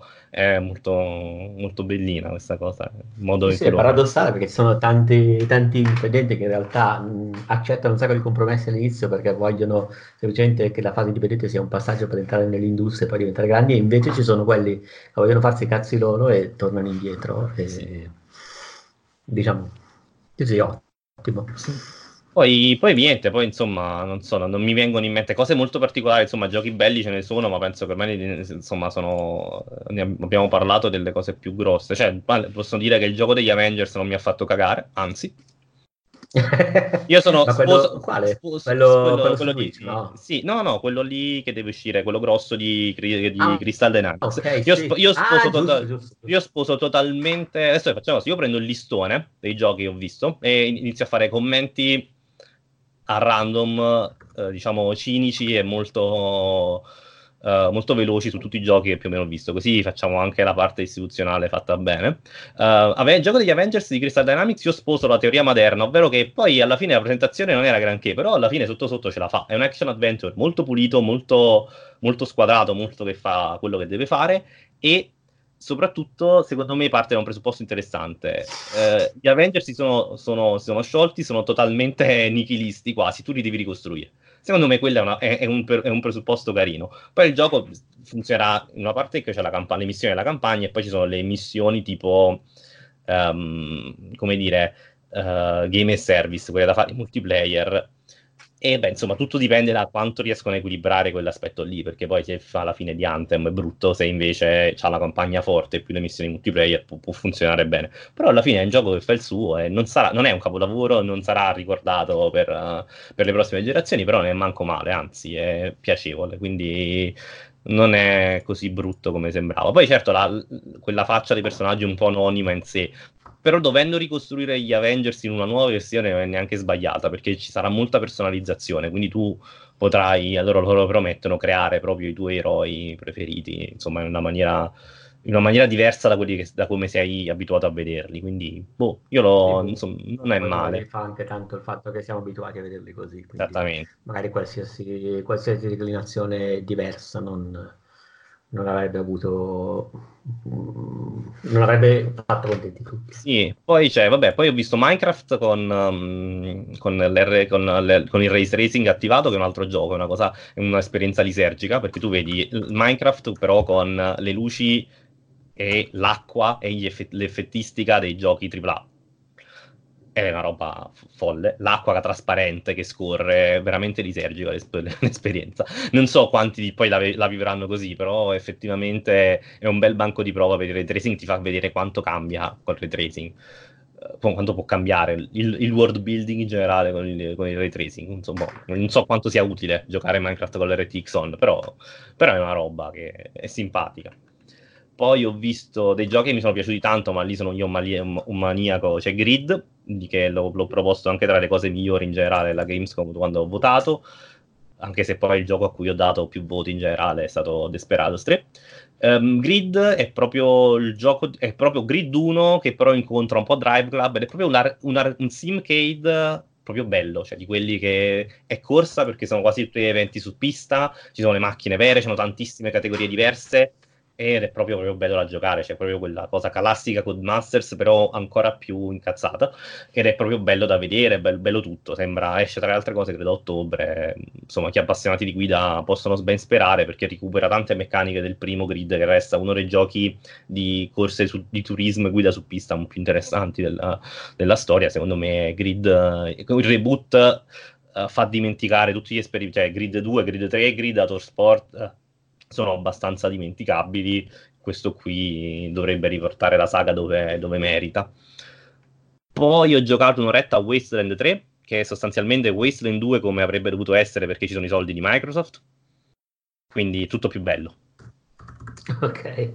Cioè, no, è, tutte le cose che magari sembravano più macchinose e un po' più cheap nel, nel 2, qui sono fatte bene. Poi l'ambientazione post-apocalittica, però tipo invernale, perché stai in Colorado, c'è Aspen, è affascinante. Poi nel, il combattimento è ancora più radicale del solito, cioè proprio quasi un tattico, e, beh, quasi tattico puro, anche i turni sono molto più tradizionali del, del secondo, proprio, cioè, si gioca bene, poi loro scrivono bene, quello non è mai stato in dubbio, secondo me il problema del 2 è che è uscito un po' Uh, insomma, ti dava proprio l'idea di, di, prodotto che non aveva i fondi, cioè non aveva le risorse necessarie a essere curato al 100%, questo sì. ed è, fa, ed è, la cosa da notare è che Microsoft non ha per niente dato limiti per quanto riguarda la scrittura, che resta molto matura e anche con un black humor pesante. Mm, quindi bene così. Poi in realtà ho visto che c'è un altro gioco, si chiama Iron Danger, che è di Dedalic, che l'ho, l'ho segnalato perché è la follia più totale. È un gioco di ruolo classico, però dove nel combattimento puoi andare avanti e indietro nel tempo e vedere cosa succede. Quindi se io faccio questa strategia, vado avanti nel tempo, mi muore questo, allora torno indietro nel tempo e, cam- e, cam- e cam- eh, cambio questo. Io non so come si gioca perché era un hands-off e, e sembra la follia, cioè è come se fosse un incrocio tra Super Ops e un gioco di ruolo classico. Non so cosa può uscire, però è sicuramente eh, qualcosa di originale è continuamente andare indietro e davanti e cambiare fin quando non trovi la, la, quadratura del cerchio. È quasi un puzzle game il combattimento diventa, però è tutto, immaginate comunque un sistema che sembra quello di, di Divinity Original Sin 2, quindi comunque molto classico, però con questo plot twist che vai avanti e indietro in continuazione. Eh, non so cosa ne può uscire, è uno studio credo finlandese che lo faccia, e um, mi sembrano esaltatissimi e pazzissimi, quindi voglio dare insomma il, il, momento simpatia a loro. Poi vabbè, FIFA 20 ne abbiamo accennato, è bello FIFA, insomma, non è che c'è troppo da dire, ehm, non c'è il rinvio dal fondo, che è una cosa che mi ha fatto molto, molto incazzare, però vabbè, amen. Mm, poi Avenger abbiamo parlato, NBA già è uscito, quindi sì, è figo anche quello, però lo sto anche giocando, lo dico, è molto bello e sembra, mi sembra che dalle prime ore di gioco le microtransazioni contino meno quindi questa è una grande notizia. Eh, poi c'è tutta la parte, cioè, nel senso che se vuoi lanciarti nel mondo delle migliorazioni puoi, ma nelle modalità, la carriera, tutte quelle là, sembrano meno, meno pesanti. Quindi forse hanno capito che, che, avevano esagerato con il gambling. Poi Need for Speed, che boh, ecco, questo è un gioco talmente giovane che forse sono io che non lo capisco. Perché è un gioco in cui non è necessario vincere le gare, ma è necessario semplicemente accumulare punti di rispetto correndo e basta mi sembra proprio lontano dalla mia concezione di gioco di guida. Poi è un Need for Speed, cioè, è, è, molto simile agli ultimi due Need for Speed. C'è questa carica di, di, gioventù contemporanea che purtroppo mi fa sentire vecchissimo perché non, non riesco a capire come possa essere uguale arrivare terzo primo in una gara, sinceramente. Cioè, proprio una, non, con la, la, cioè, non giro se sono in macchina, se, se, c'è un gioco di guida voglio vincere, cioè, questa cosa. Però open world, figo. Sì. In realtà la demo, il, il, vero problema è che la presentazione è stata bella, a netto del, di questa cosa, e la demo invece era una gara, così, nell'open world, come ce ne sono tantissime altre, che mi ha lasciato un po' interdetto, quindi boh, non, non lo so. Ho giocato anche Shenmue 3 però. Ah, sì? Sì, ho giocato un'ora a Shenmue 3, quindi ho fatto effettivamente due cose, perché i tempi sono rimasti quelli lì. E, e, anche lì molto divertente perché c'è un ragazzino praticamente a mostrarlo, dice ma tu lo conosci Shenmue? No, perché sai, non è un gioco uguale agli altri. E io guardo, vabbè, in realtà sai, sai com'è. Mm, insomma, quindi ho detto, ah, ma quindi li conosci i primi due? Sì. Ah, vabbè, allora non ti devo dire niente. Ok, grazie. Gentilissimo. Eh, no, è comunque Shen, cioè, è, è Shenmue. Non, non, non, è quella roba lì chi, chi, si aspetta qualcosa di diverso sbaglia, ha una serie di cose più giocose, nel senso che secondo me il sistema di controllo, anche il sistema di combattimento che non è più preso da, insomma, quello, cosa, era preso, era preso da Virtua Fighter prima, no, da, da cosa era preso, in realtà è molto più um, una cosa, quasi tutto un rhythm game, cioè molti più momenti uh, del genere, però è Shenmue, con i suoi ritmi, con quella sua dimensione contemplativa, con quel suo essere molto legnoso in tutto, però è un legnoso che ha, ha, ha senso per quello che vuole fare Suzuki, cioè nel senso è, sarebbe secondo me folle aspettarsi qualcos'altro da un prodotto che evidentemente volu- lo voglio, cioè i fan lo vogliono così. Uh, non so, ritorniamo sempre al discorso di non so perché i giocatori più giovani magari lo, lo, lo debbano cioè, cioè, se non so se lo capiranno, però magari rientra nel discorso di Windjammers che facevamo prima, cioè questa sempre riappropriazione del passato, e anche qui ci può essere, perché è una cosa talmente unica che, che vai, vai, a sapere, insomma. Ehm, è affascinante. Cioè, se, alla fine, eh, quello che dico, uno lo guarda da fuori e dice, vabbè, ma non è possibile che è sempre uguale, cioè sembra, sembra uscito da dieci anni, davvero da vent'anni fa, o bla bla, però poi lo giochi e scatta sempre quel momento di, oddio, ma mosso che succede, ma devo andare da quello, adesso fra quello lì è presente nella, nel villaggio solo dalle 17 alle 18, quindi devo andare, devo andare proprio a quell'orario, oppure per, per, per, sbloccare questa cosa, di chissà che cosa devo fare, devo andare a parlare con Tizio, insomma è bello, cioè Shenmue c'ha sempre quell'immagine, quella cosa che tu sembra che ti devi mangiare il mondo per far succedere le cose, no? Ed è bello secondo me questa cosa è innegabile che sia ancora molto affascinante, perché poi non è che tu tanti giochi siano andati in quella direzione. La direzione del tempo che scorre. Del tempo che scorre, del tempo che conta. Cioè la dimensione del tempo, cioè l'attesa conta. È una cosa che nei giochi non siamo più abituati a, anzi non siamo mai stati No, abituati a... è una cosa, è una cosa, un peccato. Cioè, c'è Shenmue, c'è The Last Express e ce ne sono pochi altri di giochi. Cioè, io ricordo questo, si chiamava, un gioco Eternal Sonata, credo, un gioco, un gioco di ruolo orientale ambientato su un'isola tipo greca. Però, però anche lì qui c'erano proprio i tempi, però lì era una, una follia. Però insomma, sono pochi i giochi in cui hanno valo- che hanno valorizzato l'attesa, invece Shenmue valorizza Forse tantissimo. Cruise, con la Corps, però non me lo ricordo bene. Sì, è vero, Cruise of the Corps, è vero, è vero. Proprio... Però lì non mi ricordo più per, per proprio un flash se eh, il tempo scorreva e eravamo noi a doverlo far scorrere, però comunque ci stava pure lì la roba del Eh, tempo. beh, la meccanica, sì, sì. Il fatto di tu ti devi trovare al posto giusto al momento giusto è sempre una cosa molto affascinante. Eh, poi Zelda, Majora's Mask. Beh, sì, Sì. comunque un- un- sì, è una cosa affascinante. Oddio, poi anche Dead Rising era una figata da Sì. questo punto di vista. Comunque per Sì, però, sono, cioè, però comunque alla fine lì, in, Sì, sì, non ne conti, non 30 ne conti più, di, conti più di 10, 20, 20, così a... Ma proprio mettiti, sì, è davvero una figata. Ma, oddio, rispetto a Yakuza invece... E in realtà ti accorgi che Yakuza è effettivamente l'erede vero di Shenmue, rigiocando adesso uno Shenmue. Però Yakuza è diverso, cioè è diverso proprio del... Il mondo è a tua, allora, in Yakuza il mondo è a tua disposizione, quasi sempre. Ok, sì, è vero. Men- è, è- un grandissimo momento, un, un grandissimo Luna Park sulla fals- creato a guisa della- del Giappone e hai sempre questo rapporto uno a uno praticamente col Giappone, però è comunque sempre, quasi sempre tutto a tua disposizione. Mentre in Shenmue sei tu che devi inseguire le cose. E questa è la grande differenza. Poi sì, sono, molt- sono parenti stretti. Cioè, ne- adesso che ri- rigiochi uno Shenmue dopo aver giocato tanti Yakuza, ti accorgi che sono i due giochi più sono, sono comparabili, sono- vengono dalla stessa necessità per- di, di Mm. raccontarsi, però d'altra parte Shenmue è unico perché, perché è sfuggente, è contemplativo, ha un ritmo molto più basso. Però insomma, eh, alla fine è sempre, è sempre bello. Cioè, io non, non riesco a. Anche la parte. Vorrei anche essere critico sul discorso della tecnico, però anche sti cazzi, siamo sempre lì. Eh, non, non gli serve. Gli serve essere così a Shenmue per fare quello che vuole fare. Che non è sicuramente. ne- non è neanche fare Yakuza, non vuole fare Yakuza, si vuole raccontare quella storia in quel modo. E con le sue. Cioè, Suzuki ha le sue menate mentali. eh. Giusto così, perché è uno stile. Poi Sì. vediamo cos'altro interessante. Ho giocato Blasphemous, che è questa cosa. è un- c'è anche la demo, adesso scaricabile per- penso sia per PC che per PlayStation, ma anche per altre console. È un Metroidvania con elementi Souls-like, però è tutto ambientato in un, in un- mondo oscuro gotico di stampo mh, cattolico. Quindi hai tut- il, personaggio è un penitente che ha questo cappello che veniva dato, un cappello che penso si fosse di San Benino, che era il cap- è, un, è un elmo che però nella, nella storia era un cappello che veniva dato agli eretici durante il tribunale dell'Inquisizione. E tutto, anche la, la- la tua, la tua spada, è, si, chiama, si chiama senso di colpa, insomma è, è- è tutto il concentrato della morale cattolica del sud dell'Europa, fatto in versione eh, Metroidvania, che è la grande differenza, perché poi in molti Metroidvania c'è sempre l'elemento gore di stampo, diciamo, religioso.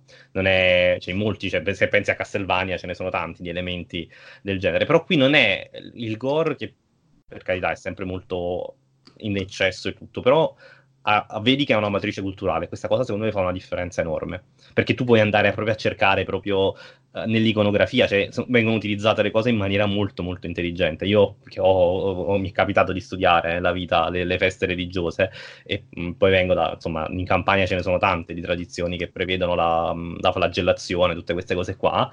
Ecco, c'è quest'area di famiglia proprio nel gioco che è, mh, che è molto affascinante. Poi mh, si perde perché poi alla fine è un Metroidvania con elementi Souls-like, quindi eh, non è fondamentale comprendere quella, quell'ispirazione, però ecco, a un secondo livello di lettura, secondo me, vengono utilizzati tutti questi elementi in maniera molto intelligente e con cognizione di causa, che è secondo me sempre una cosa positiva. Poi è bellissima, anche la colonna sonora, per esempio, parte tutto dal flamenco.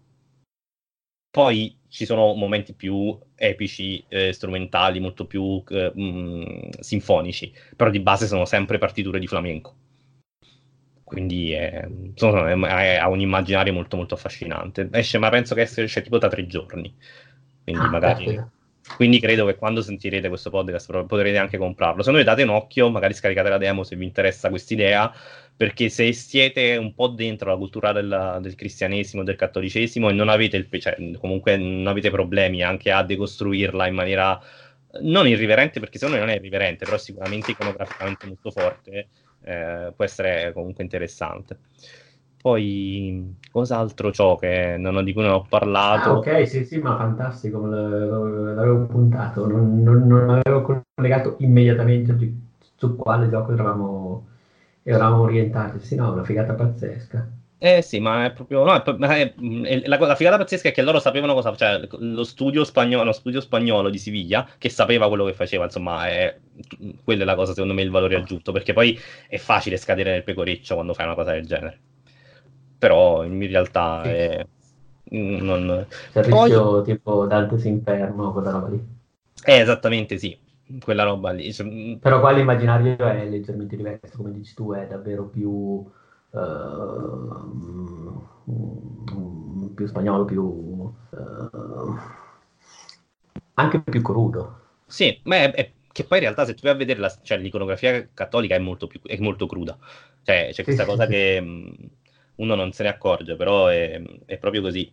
Cioè, noi non siamo abituati a abbiamo sem- molto spesso, secondo me, forse più in Italia, abbiamo un'idea media del cattolicesimo molto meno cruda e cruenta di quanto non sia in realtà il suo immaginario. Eh, ma vabbè, ci sono minchia madonna delle robe che ho studiato eh, all'università, c'erano tipo i cicli dei santi, erano delle robe allucinanti. Sì, ma ci sono ancora oggi tantissime persone che fanno sì, delle cose allucinanti. Cioè, cioè, quello che dicevo io, flagge- quelli, quelli, che si flagellano e portano icone, cioè nei, tipo in Italia, a Napoli, vicino a Napoli c'è Nola, c'è la festa dei Gigli, che sono delle costruzioni che vengono portate in spalla dalle persone, cioè, insomma, vedi certe scene che sanguinolente in maniera allucinante, oppure i battenti che si vanno a flagellare, fanno le processioni flagellandosi. E così, ed è una cosa che è tra di noi, cioè, voglio dire, ed è divertente il modo in cui questa cosa è diventata gameplay. Secondo me il passaggio brillante del gioco è quella. Ribadisco, è una cosa che poi magari si perde perché poi è un gioco. Però è il fatto che venga da lì sia, eh, credo che sia un bel valore aggiunto interessante. Sì, sì, sì. Le mummie in, le mummie in Sicilia. E poi altro, un altro gioco secondo me che vale la pena ricordare è il gioco di John Wick, quello di, mh, mm, che è fatto dallo sviluppatore di Thomas Wasalon, che è prodotto da The Good Shepherd, che è un'azienda che di fatto è di proprietà di Devolver ma è europea. Um, ed è un gioco interessante perché trasforma le sparatorie di John Wick in un tattico che si basa sulla gestione del tempo. E quindi tu hai tutta una serie di azioni. Tu è sempre visuale dall'alto con grafica stile graphic novel e tu devi in pratica gestire John ogni, ogni muoversi di una casella, fare ricaricare la pistola, sparare a tutto una, un costo in tempo. Se un po' come succedeva in Final Fantasy X, che se tu facevi un'azione più lenta, poi la, l'ordine di iniziativa cambiava. Quindi se tu fai un'azione da 0.4 e fra 0.2, 0.4 secondi e fra 0.2 secondi il nemico spara, io poi nella, il mio turno passa poi a essere successivo e quindi poi mi ritrovo magari nel mezzo di una capriola che quello mi spara. Quindi tu devi gestire a livello di decimi di secondo tutto questo ed è a turni, o meglio, non è a turni, ma appunto è fai la mossa, avvii il tempo e, e questa mossa viene eseguita. La cosa divertente è che poi se, alla, fine del livello, il livello immagina che una, una sparatoria di uh, una scena di una sparatoria è il livello. Alla fine del livello tu puoi rivedere tutto in tempo reale. Quindi tu magari giochi per 10 minuti, la realtà che sono 10 secondi di sparatoria, e quando lo rivedi dall'alto hai il feeling delle sparatorie del film. Sì, perché va, scorre tutto veloce. Esattamente. Quindi, sì, che poi in effetti ovviamente è anche il modo con cui hanno costruito le, scen- le, le scenografie del film. Sì. No, no, è proprio questo, cioè ti dà proprio l'idea della, di come, la, come, funziona la coreografia. Di come no, è, quasi, è, quasi, un simulatore di stunt. Sì, ed è, molto, è, anche molto bello perché tu devi iniziare a, appunto pianificare nel dettaglio tutte le mosse con una sensibilità sul tempo. Cioè, alla fine è un gioco sulla gestione del tempo, non è un gioco di John Wick, è un gioco sulla gestione del tempo. Sì. Ed è molto affascinante. Ma è, sembra quasi uno strategico per come lo No, no, ma lo, è, è, un tattico. La cosa divertente è che proprio non, è un tattico sulla gestione del tempo. Cioè, se fosse lo stesso gioco, ma organizza la tua giornata lavorativa in un ufficio uguale, funziona uguale. paradossalmente, perché tu hai una risorsa finita che è il tempo che devi amministrare facendo tutta una serie di cose. Ovviamente la sparatoria Week è più divertente che fare la giornata in ufficio, però è, è assolutamente brillante l'applicazione di questa cosa in John Wick. Um, sì, poi direi che di giochi che vale la pena ricordare, così li abbiamo detti, più o meno detti tutti. Abbiamo, ho giocato finalmente la demo di Final Fantasy VII. È, ah sì? Com'è che è? È una figata. Allora, i primi, 30, i primi 5 minuti dici, oddio, che cosa sta succedendo? Perché devi abituarti al sistema di combattimento, che è un mix di quello di Crisis Core, quello di Final Fantasy XV, sulla base di quello di Final Fantasy VII. Quindi ti devi ambientare, soprattutto se tu ti ricordi, cioè se, se, hai, se hai in mente quello che era Final Fantasy VII, no? Però è bello. E il lavoro estetico hanno fatto, secondo me possono ancora migliorare sul profilo estetico perché c'è ancora un po' di aliasing, c'è ancora un po' di cose, dettaglini fuori posto, ma è proprio bello a livello scenografico. Cioè la messa in scena è proprio bella. E mh, mm, il modo in cui raccontano, il modo in cui il ritmo, il, cioè, cioè il ritmo di gioco è proprio bello. È un, è un remake fatto con cognizione di causa. Cioè, quello che ti domandi alla fine, ma ce la faranno per tutto il gioco cioè, eh, la grande domanda è quanti episodi saranno, quanto sarà lungo, quando lo vedremo tutto, perché poi io quello che dico è che se mi danno effettivamente un episodio all'anno e lo, rispet- e lo e rispettano e in tre anni se la sbrigano, va bene così. Il problema è che se inizia, esce il primo, poi chissà quando esce il secondo. Cioè, il grande problema è quello lì, però il lavoro che hanno fatto è bello, so, proprio è, è la cosa secondo me il remake migliore che ci sia cioè, cioè che ci sia stato cioè, che può essere potenzialmente il miglior remake eh, che sia mai stato fatto. Anche meglio di Resident Evil 2 su cui hanno fatto un lavoro già incredibile cioè su cui Capcom ha fatto un bel lavoro. Qui siamo a un livello oltre perché comunque è l'espansione anche del mondo di gioco per certi versi. Ti racconta okay. cose in più e poi niente, poi direi che uh, queste sono le cose. Non mi viene in mente niente che valga la pena ricordare così tanto. Abbiamo fatto una buona panoramica. Sì, sì, sì, beh, direi che è stato praticamente un reportage fittissimo. Beh, una, vuoi fare una considerazione finale sulla Gamescom di quest'anno? C'è proprio un, allora, un, un me, tiriamo le somme. Tiriamo le somme. Come... Sì, allora, tiriamo le somme che... Allora, sì, ha senso, eh? Cioè, sì, sì, ha senso, no, sempre senso ricollegandomi a quello che abbiamo detto all'inizio, no? La Gamescom, se, parago- se, analizziamo solo dal punto di vista delle notizie, della notiziabilità, non è, non è più un evento fondamentale, perché di fatto è la versione europea delle tre, molto spesso le aziende portano le stesse cose, le vedono più persone e dall'altro punto di vista, in più c'è tutta la parte indipendente. Quindi se ti interessa la cosa indipendente sempre vale la pena andare, ma secondo me vale la pena andare perché è il luogo ancora più delle tre in cui c'è il confronto più diretto. Immagino che il livello più alto della, sia la GDC, a cui io non sono ancora andato nella vita, però ecco, è, è, una, è una buona via di mezzo tra la GDC, tra l'altro c'è la Devcom volendo nei primi due giorni, cioè nei due, due giorni prima della fiera. Um, e la, la, cosa più vicina alla GDC e alle tre contemporaneamente. Quindi, secondo me, è una ottima via di mezzo per vederla. Se sei un addetto ai lavori, per vedere un po' tutto e per continuare a approfondire i rapporti umani. Poi la, la, logica è: dopo un tre, comunque interlocutorio di passaggio come quello di quest'anno, non ci può essere un, um, una Gamescom indimenticabile dal punto di vista della qualità dei giochi perché quelli sono, cioè non è che stiamo andando verso la fine di una generazione, quindi alla fine l'orizzonte è cyberpunk, poi dopo è una cosa che dobbiamo ancora scoprire quello che succederà. Cyberpunk sarà l'ultimo gioco, probabilmente poi tirerà fuori qualcosa Sony nei, nei eventi, però insomma l'orizzonte è la Beh, primavera. Ci sarà Death Stranding, però probabilmente però, Death Stranding sarà già cross-gen. Sì, però Death, Stranding teoricamente esce il 14 novembre, quanto esce. Ah, eh, beh, sì. Poi, voglio dire, l'orizzonte cyberpunk come limite anche di tempo. Quindi tu non è che puoi vedere chissà cosa, cosa. cioè a volte nella, uh, in, altri, in altri anni la Gamescom vedi anche roba che tu sai che giocherai dopo due anni. Questa cosa de- è meno perché l'orizzonte era 2020. Un po' perché si stanno accorciando i tempi di presentazione al pubblico, cioè non c'è più questa cosa che ti presenta un gioco che poi arriverà tra tanti anni, un po' perché anche i publisher come Ubisoft non portano roba che non possono portare una roba che sanno già che arriverà su PlayStation 5 sulla nuova Xbox, perché non c'è ancora la nuova Xbox e non c'è ancora la PlayStation, loro ce l'hanno, però non c'è ancora al pubblico, quindi c'è questa, questi, questo impasse qui. Quindi non, ah, secondo livello... me Davide, tutta la roba, tutta la roba grossa che stiamo vedendo adesso eh, la giocheremo meglio sulla prossima generazione. Non lo so, secondo non me so. dipende. Secondo me, magari Cyberpunk, magari sì. Perché magari sicura, secondo me Cyberpunk uscirà anche poi per le nuove console e si avvicinerà semplicemente alla versione PC. La cosa, per esempio, che può essere la differenza è che se le nuove console supporteranno l'RTX, magari sarà quella la differenza perché con, RT, con, con Ray Tracing on Cyberpunk è un modo, senza è un po' più spento, nella versione con le console adesso li vedrai nella versione un po' più spenta, sarà sempre bello, su PC sarà molto più figo e questa differenza si verrà colmata dalle nuove, nuove console, quindi probabilmente un po' come fu con, con Grand Theft Auto la, avrai la versione molto più simile a quella PC sulle nuove console. Questo succederà, non è che sarà molto meglio da giocare, sarà semplicemente più simile alla versione PC. Um, e, mm, beh, alla fine, dal punto di vista appunto della qualità dei giochi, quello è perché all'orizzonte siamo lì e stiamo andando incontro alla nuova generazione.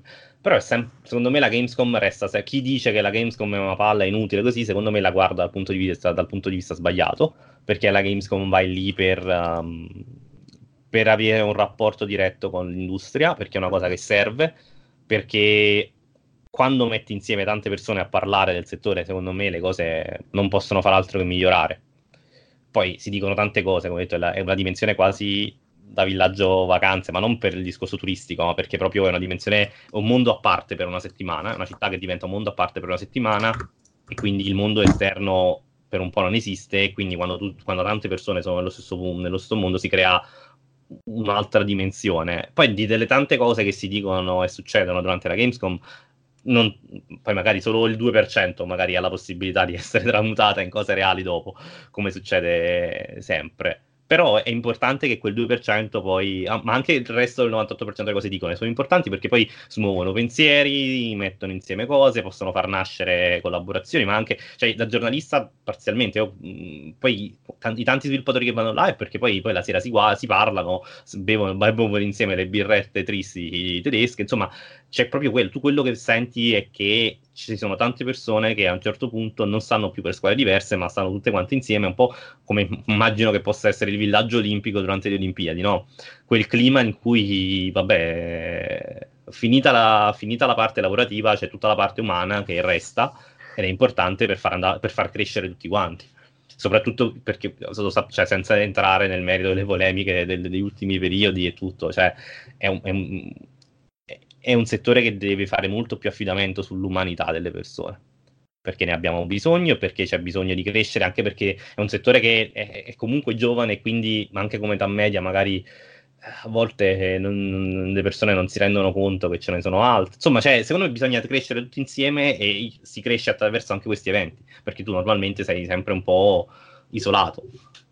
Invece se metti insieme le persone, le persone poi eh, sanno, cioè, si relazionano e si vive meglio. Quindi eh. la Gamescom è sempre un luogo di incontro molto molto bello, ma perché c'è tantissima gente, perché è una città che si trasforma per una settimana. Perfetto, guarda Davide, direi che con questo, con questo augurio di umanità possiamo chiudere il reportage sulla Gamescom 2019. Tra l'altro pensavo che avremmo fatto una roba asciutta, ma ovviamente è diventata lunghissima, meglio, meglio così tra l'altro. Vabbè, uh, possiamo salutare gli ascoltatori. Grazie per averci ascoltato fino sì, a grazie per, sì. soprattutto Davide. Due ore, grazie per avermi ascoltato per due ore, mamma mia. Uh, due ore e 24. Mi, mi, scuso per questa per la lungaggine, però è stato no, un piacere. No, guarda che abbiamo, qui si sono fatti podcast anche di 5-6 ore. Eh no, lo so, lo attenzione. So. Però non gestiti così da una sola persona, non un one man show. Quindi poveri voi che dovete sentire la stessa voce per due, per due ore. Mi, insomma. Però vabbè, eh, l'abbiamo fatto, quindi grazie per l'attenzione, è stato un piacerissimo. Grazie a tutti e alla prossima. Ciao.